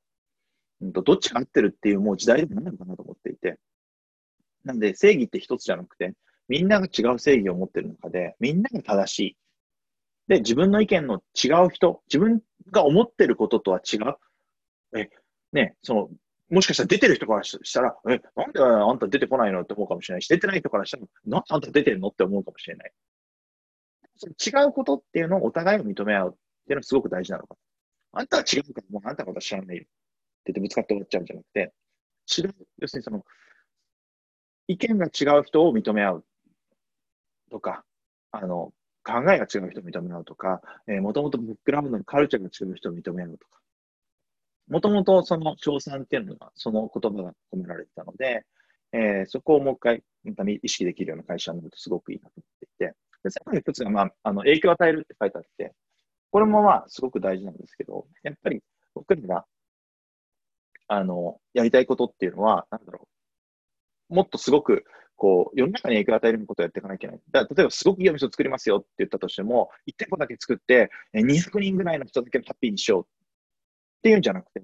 やっぱもっと大きな影響を与える。200人じゃなくて、いや、2000万人ぐらいの人に、ね、影響を与えてこようとか。大きい、いいことであれば、大きいことっていいことだよねと。別に大きいこと自体いいことじゃないんだけど、いいことをしてるんであれば、小さいことよりは大きいことになる。っていう意味の、まあ、影響を与えていく。すごく大事なこと。で、それが実際にお店ではどうなの？えっ、ー、と、商品ではどうなの？パートナーってどうなの？テクノロジーってどうなの？って。僕らの地域社会に対してどうなのっていうことしてのは、まあこれで、ちょっと時間もない最初だというと、商品、プロダクト、まあ今言ったらサラダっていうのがプロダクトだし、もしかしたら今後で言うとサラダじゃないもの、まあね、当然、まあサラダとピザっていう食べ物で言ったら、それは商品だし。でも、商品だけ、その食べ物っていうのだけは商品じゃなくなるかもしれない。もしかしたらサービスっていうのも、えー、商品の一つになるかもしれないしとか、えー、そのうちレシピっていうのも売るようになるかもしれないしとか、えー、サラダキット売るようになるかもしれない。いろんなものがサービスになるかも、プロダクトになるかもしれないけど、それってまずは当たり前だけど、僕らのサラダとかピザにも言えることだけど、まあ、とにかく一番美味しいよねと。僕は日本で一番うちのサラダ美味しいと思ってるし、ピザもめちゃめちゃ美味しいと思ってる。それ、シンプルに最高なので一番大事だねと。僕もそれを目指していかなきゃね。サラダがもうちょっとだけ美味しくなくなってもいいよね、みたいなことは考えないよと。で、プレイスっては、いわゆるお店っていう今までで言うと考え方なんですけど、なんでお店じゃなくてプレイスって書いたかっていうと、まさに今やってるのはネイバーズの考え方で、あの、箱の外で考えようと。今までお店の中に来ないといけなかったかもしれないけど、そうじゃなくて、あの、オンライン上で繋がることができるかもしれないよね。もしかしたら僕らがバーチャル的にお客さんの家に行くことができるかもしれないよねとか。お客様の家の下のマンションにサラダの自販機みたいなのを作って、そこでクリスピサラダと全く同じようなめちゃめちゃ美味しいサラダを自販機で買えるっていうことができるかもしれないねとか、なんだろう、その、ドローンでサラダ届けられるかもしれないねとか。で、サラダはさっき言ったサラダはもはや届かなくてもいいかもしれないねとか。僕らと買い、このクリスプのメンバーシップみたいのが月500円とかで売ってて、別にサラダ食べなくても月500円払ってくれる人いるかもしれないよねとか。だからとにかく、箱の外、僕らが今まで飲食店だと、飲食店ってこうあるものっていうのを一回、その外で考えてみると。で、パートナーに関しては、まあ、ここに、 people people って書いてあるんですけど、人が好きな人たちでありたいよねと。だから、どんどんテクノロジーが進んだとしても、ただ機械的に無人の場所を作るとかじゃなくて、やっぱり人と人のつながりって必要だよね。 Slack とかも、なんか、チャットボットみたいなこと答えますとかじゃなくて、やっぱ人が答えたいよねとか、コピペの返事をするんじゃなくて、一人一人のことを考えて返信してあげたいよねとか。で、テクノロジーに関して言うと、テクノロジーってすごく技術的なことも大事なんだけど、僕はやっぱりお客さんの体験っていうのを上げるっていうのが一番大事だよねと。だから、世の中で一番新しい技術を使うとかじゃなくて、お客さんの体験がどうやったら上がるのっていう考え方から、アプリとかセルフレジとかっていうのを作っていかないといけない。これまだ全然改善になっちゃうと思う。これからやるデリバリーとかもそう。なんで、ここをどうやって体験を上げていくかっていうのを別にエンジニアの人たちだけじゃなくて、えー、今なんでカチルと一緒にしたかっていうと、お店のパートナーのみんなが、えー、もっとこうやってお客さんが喜ぶのにとか、こうしてほしいってお客さん言ってましたよとかっていうの、リアルな声っていうのを、社内でどんどん届けることができるようになるのが、僕らの一番の強みになる。それがまあ顧客体験思考。で、5つ目っていうのはコミュニティって書いてあって、まあ地域社会とか世の中に僕らって何ができるのかなって思ったときに、今回のコネクトとかも本当にそうなんだけど、僕すごく思ってるのが、なんだろう、それは僕自身がそういうタイプだからと思うんですけど、世の中を変えようとか、この政治をどうのこうのとか、今の政治はダメだとか、そういうことじゃなくて、そんな大きなことじゃなくてもいいけど、なんか、隣の人、を助けてあげようよみたいな。隣の人が困ってたら助けてあげようよっていうのが、今回のコネクトなのかなと思ってて、なんか僕は、なんかその、これで、なんだろう、一番のサラダ出すとかってことじゃなくて、で、なんかサラダをとにかくタダで届けようとかじゃなくて、今やってるのって結局は、クリスプが好きって言ってくれてる人で、医療従事者の人たち、で、その人たちが大変な思いしてるって、サラダ、クリスプのサラダ大好きで、クリスプのサラダあったら、なんかもっと頑張れるかもって思ってる人がいるんだったら、じゃあサラダ食べてよって持ってってあげてるのが、僕は今クリ、コネクトだと思っていて、それその活動ってのはすごく広がってね、今1万食までと言ってるけど、同じことかなと思っていて。なんで、なんだろう、それって本当に、あ、隣に住んでる人がたまたまお医者さんで、で、なんか、え大変だなって言って、弁当ばっか食ってんですみたいな、あのコンビニ弁当ばっか食ってんですって言ったら、えー、じゃあなんかちょっと時間あるから、今自分で料理作って、僕料理上手だから、隣の人に、まあこれよく食べてよ。で、今日はできるけど、まあ明日はちょっと出かけてるからできないんだけど、またできるときやってあげるよ。みたいな。その、その世の中を変えるみたいな大きなことじゃなくても、隣の人をまずハッピーにしてあげる。自分自身ハッピーにする。家族をハッピーにする。次に隣の人もハッピーにしてあげる。みたいなことが、多分僕らっぽいのかなと思っていて。なんで、そういう、こういう考え方っていうので、それぞれのことっていうのを進めるようなことができると、まあ、今までの、えっ、ー、と、グリーンサンダーとクリス・ペイだけよりも、ちょっとこう、想像しやすいっていうか、いろんな議論とかもしやすいし、みんなもアイデアとかももっと浮かびやすくなるのかなって思ってたりします。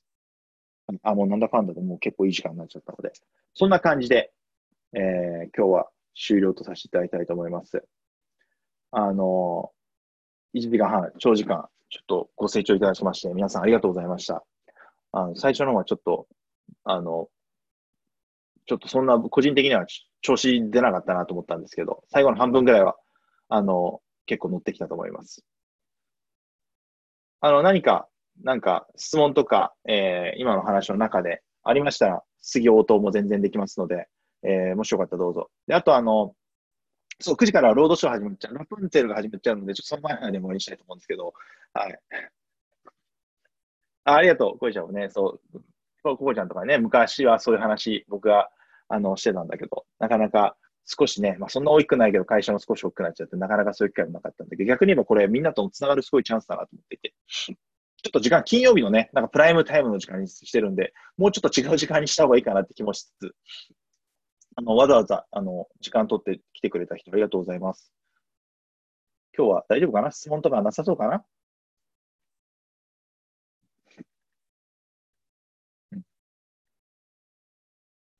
もしあれば、あの、全然大丈夫。あと1、2分ぐらい待ちます。先見性の説明。あ、いいよ、全然いいよ。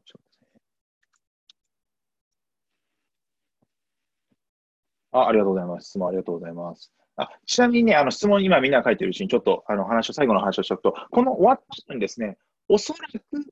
えっ、ー、と、アンケートのリンクっていうのを飛ぶ。ちょっとうまく設定できなかったかもしれない。ちょっともう一回リンクをこのチャットのところに飛ばすので、えー、っと、ちょっと待ってくださいね。よいしょ。あ、これか。はい。えー、っと、終わったら多分このアンケートを答えてくださいってサイトに飛ぶと思うんですけれど、もし飛ばな、飛ばないかもしれないんで、ちょっとここ、ここからコピペするとかで、あの、アンケートにお答えください。で、アンケートなんですけど、さっきの僕のあの、自分で言っといたから、ちゃんとあの、約束守らないといけないんですけど、あの、良かったですみたいなのは、の嬉しい、すごく嬉しいし、モチベーション上がるから、それそれでありなんだけど、ぜひ、あの、もっとこうしたらいいんじゃないですか。えー、もっと、こういう話も聞きたかったとか、あの、なんかそういう改善ポイントっていうのを知りたいと思います。あの、ひろしチャンネル、ちょっとしばらくはあの頑張ってやりたいなと思って、あのぜひこういう話も聞きたいとか、えー、もっとなんか、ちょっとテンポが最初に悪かったですとか、なんかそういうダメ出しみたいなのがないと良くならないので、あの、ぜひ、ちょっとそこはね、僕はあの、真剣に聞きたいと思ってます。それこそお客さんに、あの、本当にあの、もっとどうやったら良くなりますかって聞くのと同じなので、僕は多分普通になんか悪いことあったら言ってくださいねって言っても、一応社長なんで多分みんな気使って悪いこと言わないと思うんですけど、本当に悪いこと聞きたいので、あの、まあ、僕が傷つかない程度の言い方で、あの、悪いことをぜひ言ってください。ありがとう飛んでくれたね。OK です。で、えー、っと、言ってください。大丈夫です。えー、っと、では、せっかくなので質問答えて終了したいと思います。先見性説明もう一度聞きたいです。ありがとうございます。先見性、ビショナリーところですね。まあ、先見性ってのは要するに、その、今起きていることじゃなくて、まあ、この先のこと、これから起きることとかっていうのを見て、あの、まあ、一番最初に動くことでもあると思うし、例えば、なんだろう。うんと、僕らの今までやってきたことで言ったら、例えばクリスパアプリなんかも2017年ぐらいから始めてて、当時で言うと日本でそれこそマクドナルドさんとか、スターバックスとかも含めて、そのモバイルオーダーアプリなんか作ってるところなんか一社もなくて。で、僕らが当時3店舗しかなかったけど、その、で、売り上げも別にそんな大したもなかったけど、何千万もかけて、あれ投資して、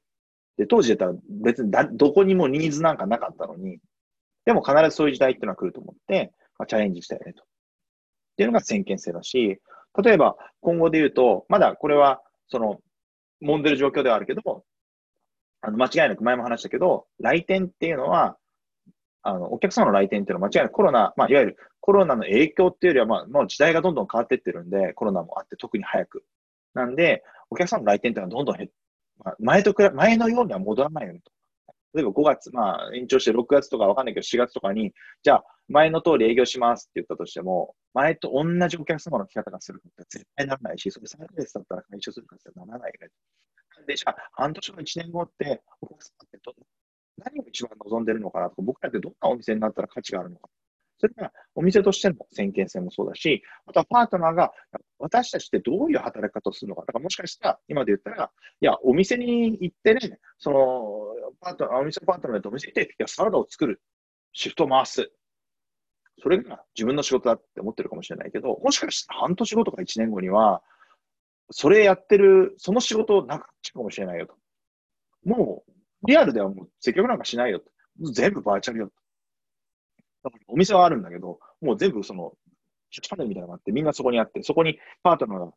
お客さんが来たらパートナーが、はい、あこんにちはって言って、テレビ越しに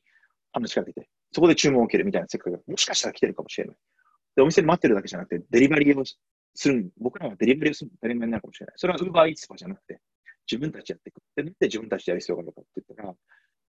僕らが今までは店内が本業だと思ってて、デリバリーが、まあ、おまけ、副業だと思ってたけど、変わって、デリバリーも飲食店の本業になってくるよねと。で、そうしたときに、本業を外注する人っていないじゃないですか。それはバカバカしい。本業なのに外注してる。だ僕ら言ってみるの、接客を外注するとか、サラダ作るの外注するみたいな、そうどう考えてもおかしいよね。本業なのに。だって本業は外注しない。だデリバリーやっていく。それも、今はもしかしたらそういうことを思ってる人いるかもしれないけど、それもしかしたら起こるかもしれないことっていうのをリスクを取って、先にやっていくっていうのが、まあ、先ケースなのかなと。あと、もう一個質問があったんで、もう一個これだけ答えちゃ終わりにしたいと思います。あの、そうだね、ネイバーズとか面白いね。で、あの、クリスピにはもっとワクワク感、社会にも人に対してもが大事かなと、個人的にはすごく感じてるんですが、ワクワク感イコール期待を超越する。期待感、ワクワク感を与えることに対して何か考えてますか？ああ素晴らしい質問だと思います。これはね、僕、まあ、期待を超越するって言った話と一緒なんですけど、僕はね、一つ、まあ、あの、お客さんもパートナーも、僕はね、驚かせるようなことをしたいなと思ってて、なんだろう、その、まあ、そうだよねって、それやるよね、次普通に考えたら、みたいなことやってもつまんないかなと思ってて。だから、あの、僕らがやろうとしていることって今は、例えば、なんだろう、普通で言ったら、えっと、なんだろう、うんと、まあね、あの、あえてさっきデリバリー話したけど、あ、デリバリー今後増えていくるね。ちょっとね、多少ビジョナリーであるかもしれないけど、デリバリーをやっていくって、どう考えても、あ、普通だよね。それ別に、妥当だけど。でも、例えばその先に行って、え、お客様の家に入り込もうよとか、僕今実は考えてるのは、あの、ダイニングテーブルをね、売ったらいいんじゃないかなと思ってて。20万円とか、それめっちゃいいダイニングテーブル。ダイニングテーブル by クリスサラダワークスよ。クリスサラダワークスがダイニングテーブル売るってさ、誰も思わないでしょ？驚くじゃない？ななんでこれ、で、30万円とか売ってるわけよ。なんでみたいな。めちゃめちゃ。それが、もしかしたら、オンラインで全部繋がってて、タブレットみたいなのが内包されてて。で、今、多分、 Zoom とかみんな使い始めて、 Zoom でご飯食べたりとか、シャッフルランチとかしてると思うんだけど、結構、体験って悪いと思うんだよね、正直。全然ご飯食べるのに適してない。だから、オンラインでご飯を一緒に食べるのに適したテーブルっていうのを CRISP が作りましたって言ったら、めちゃめちゃ面白いなで。でもそれは、今までだったら、え、それって家具屋さんの仕事じゃないとか、EC ショップの仕事じゃないと思うけど、いやいや、僕らのサラダを作ることが仕事じゃなくて、僕らのお仕事っていうのは、お客様の食べる体験っていうのを高めるっていうのが、僕らの飲食店のお仕事なんですっていうのを定義したら、テーブル作るの全然おかしくない。だから、オンラインでテーブルにタブレット、わかんないけど、タブレットみたいなのがついてて、椅子に座ったら勝手にそのタブレットがオンになって、リアルのお店と繋がってて、その先のお店の、で、ご飯食べるお客さんと繋がってる。で、話しかけてもいいし、話しかけなくてもいいとか。もしかしたらちょっとチャンネルを変えると、なんか、レシピみたいなの、クリスプサラダワークスのレレシピみたいなのが流れてて、そのビデオを見ながら、クリスプサラダワークスのレシピ作れば、別にクリスプサラダ買わなくても、家でスーパーとか買った野菜とかでドレッシング作って、で、レクチャーの、チョップのレクチャーの動画みたいなの流れて、それで一緒に子供を楽しながら、えー、なんか、サラダ作るとか、みたいな世界と。それで言うともう、もはや僕らサラダ売ってないんだけど、それも僕らの仕事だよね、みたいな、その、考え方ができる。そういう、なんだろう、別に何でも突拍しなければ何でもいいってわけはないんだけども、僕らのこのビジョンとかミッションっていうのに沿った形で、僕は、そのなんか、今年はじゃあ10店舗って15店舗だから、来年はじゃあ17店舗だなとかじゃなくて、あのそういう店舗数を 1, 1店舗増やすとかじゃなくて、いや、今1億円の売り上げあるから決勝で。これを1億1000万円にするって言ったらみんなイメージつくと思うんだけど、どうやってやったらいいとかっていっぱいアイデア出ると思うんだけど、そうじゃなくて、今、月賞1億円の売り上げっていうのを、いや、これ月賞100億円にするにはどうしたらいいと思うっていうふうにしたら、全然考え方、頭の考え方変わると思うんですよね。1億円を1億1000万円にするのっていくらでもアイデア、改善のアイデアだけど、1億円を100億円にする、100倍にするアイデアって、もう全部ぶっ壊して頭ゼロからさらっと考えなきゃいけない。それが僕はすごくワクワクするにつながるのかなって。ね、持ってるだけ。だからその、それこそアップローチなんか、最初に出た時のか、これ何できんのって、これ何、何なのって思ったけど、かっこいいから、とりあえずみんな買ってて、でも、気づいてみたらなんかいろんなことできるようになってきて便利だなって思ったりとか、かそういうものって実は世の中にいっぱいあって、あ、参考にします。あの僕ね、一個ね、今の話、今のテーブルを届けるみたいな話で言うと、あの、アメリカのそういう有名な、知ってる人もいるかもしれない。アメリカのペロトンっていう、すごく有名な、えっ、ー、と、ブランドがあって、ペロトンって、ちょっと今。ここは、えっ、ー、と、ちょっと今。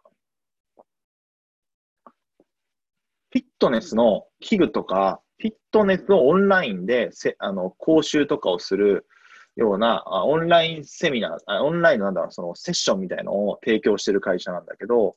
ここがめちゃめちゃ面白くて、まあ、フィットネスって言われるような、今まではジムに行かなかったできなかったようなことっていうのが、えっ、ー、と、オンライン上でもできるよと。で、ジムっ、体を鍛えるって行為は、ジムに行かなきゃいけないと思ってたんだけど、実はそこの外、あの、それはどちらかというと思い込みで、家でも全然できるよ、ね。で、さらに、有名、有名インストラクターみたいな、人気インストラクターみたいな人と、オンライン上で繋がれて、今までだったら、50人とかしか、マックスでも場所の関係で生徒っていうのができなかったのが、同時に1万人とか受講できるよねと。みたいな、そういう世界観を作ってる会社で、まあ、このコトンって会社はめちゃめちゃ今有名で、まあ、いわゆるユニコーンって言われる、あの、すごく有望な会社なんですけど、僕らが、まあ、さっきのダイニングです。ダイニングテーブルでクリスプサラダワークスみたいなので言うと、えー、これに近いのかなと。テーブルが家にあって、クリスプを、今はクリスプ買おうと思って、えっ、ー、と、アプリを立ち上げて、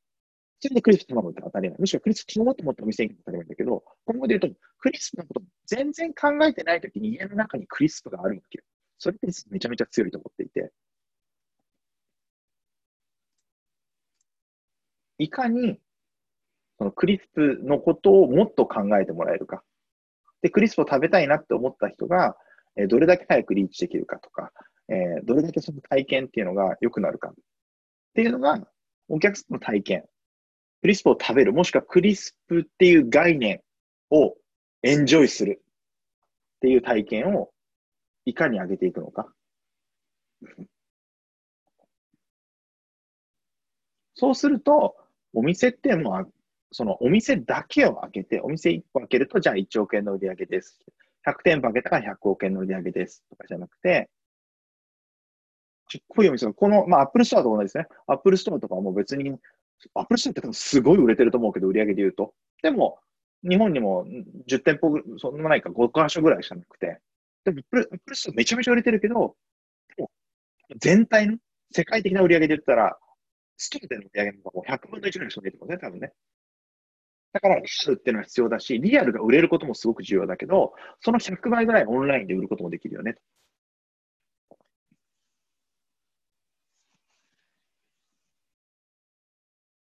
あ、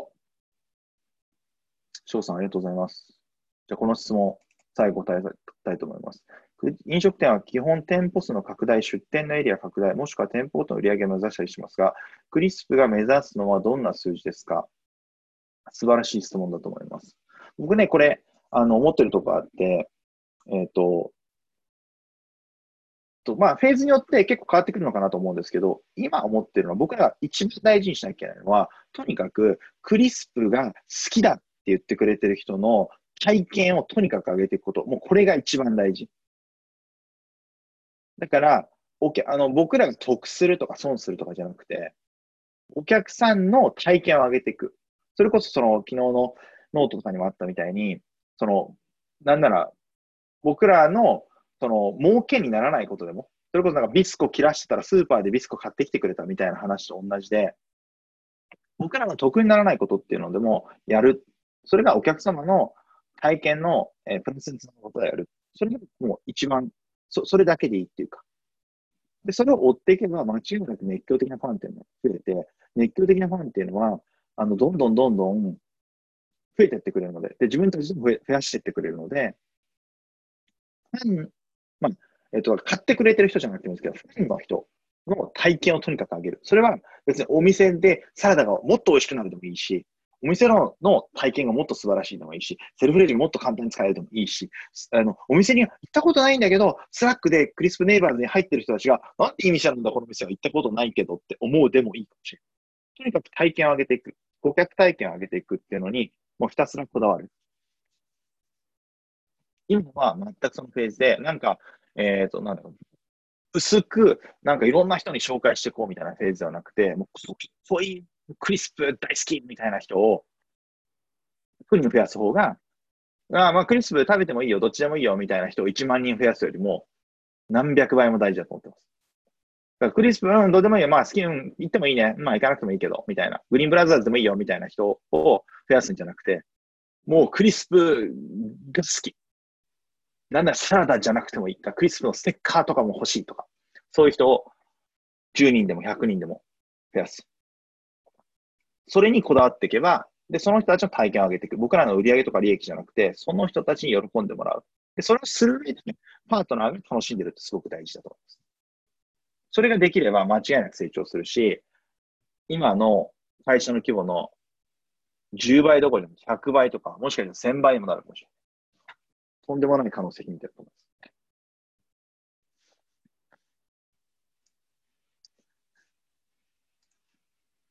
はい。ちょっと答えになったでしょうか。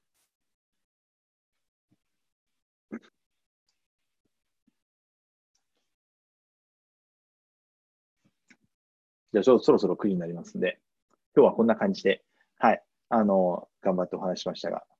えー、夜ご飯も食べてないので、えー、そろそろ皆さんもお腹減ってきたんじゃないでしょうか。ありがとうございます。ありがとうございます。今日は、ちなみに僕は今日はあの、アフリがうちの奥さんが好きなんですけど、アフリが、あの、なんかオンラインでラーメンを売り始めたので、あウーバーはね、アフリはね、なぜかつけ麺しか売ってなくて、今まではね、普通のラーメン全然売ってなかったんですけど、なんかオンラインでアプリが普通のラーメンを、冷凍のラーメンを売り始めたので、それをこの前ネットで頼んで、なんかすごい高く、3食、高くもないのか、3食3000円ぐらい、1食1000円だから、店の値段とあんま変わらないんですけど、それが今日来たんで、それをこの後、見てみたいと思います。はい。ちょっと全然休業だから、僕はね、実はアプリそんなことないですけど、うちの奥さんがすごい好きで、はい。でも、ちょっと食べてみたいなと思ってます。そうそう、あの奥さんがアフリはすごい好きなので、楽しみにしてます。ということで、皆さんもありがとうございました。あの、ちょっと来週もちょっとね、頑張ってテーマ考えますけど、皆さんからちょっとフィードバック次第ですね。ちょっとうまくいいいい点見つかれば来週になります。皆さん、ありがとうございました。ご清聴ありがとうございました。あの、ぜひ、えっ、ー、と、アンケートよろしくお願いします。お疲れ様です。お疲れ様です。おやすみなさい。一週、一週空けてなくていいです。お疲れ様です。失礼します。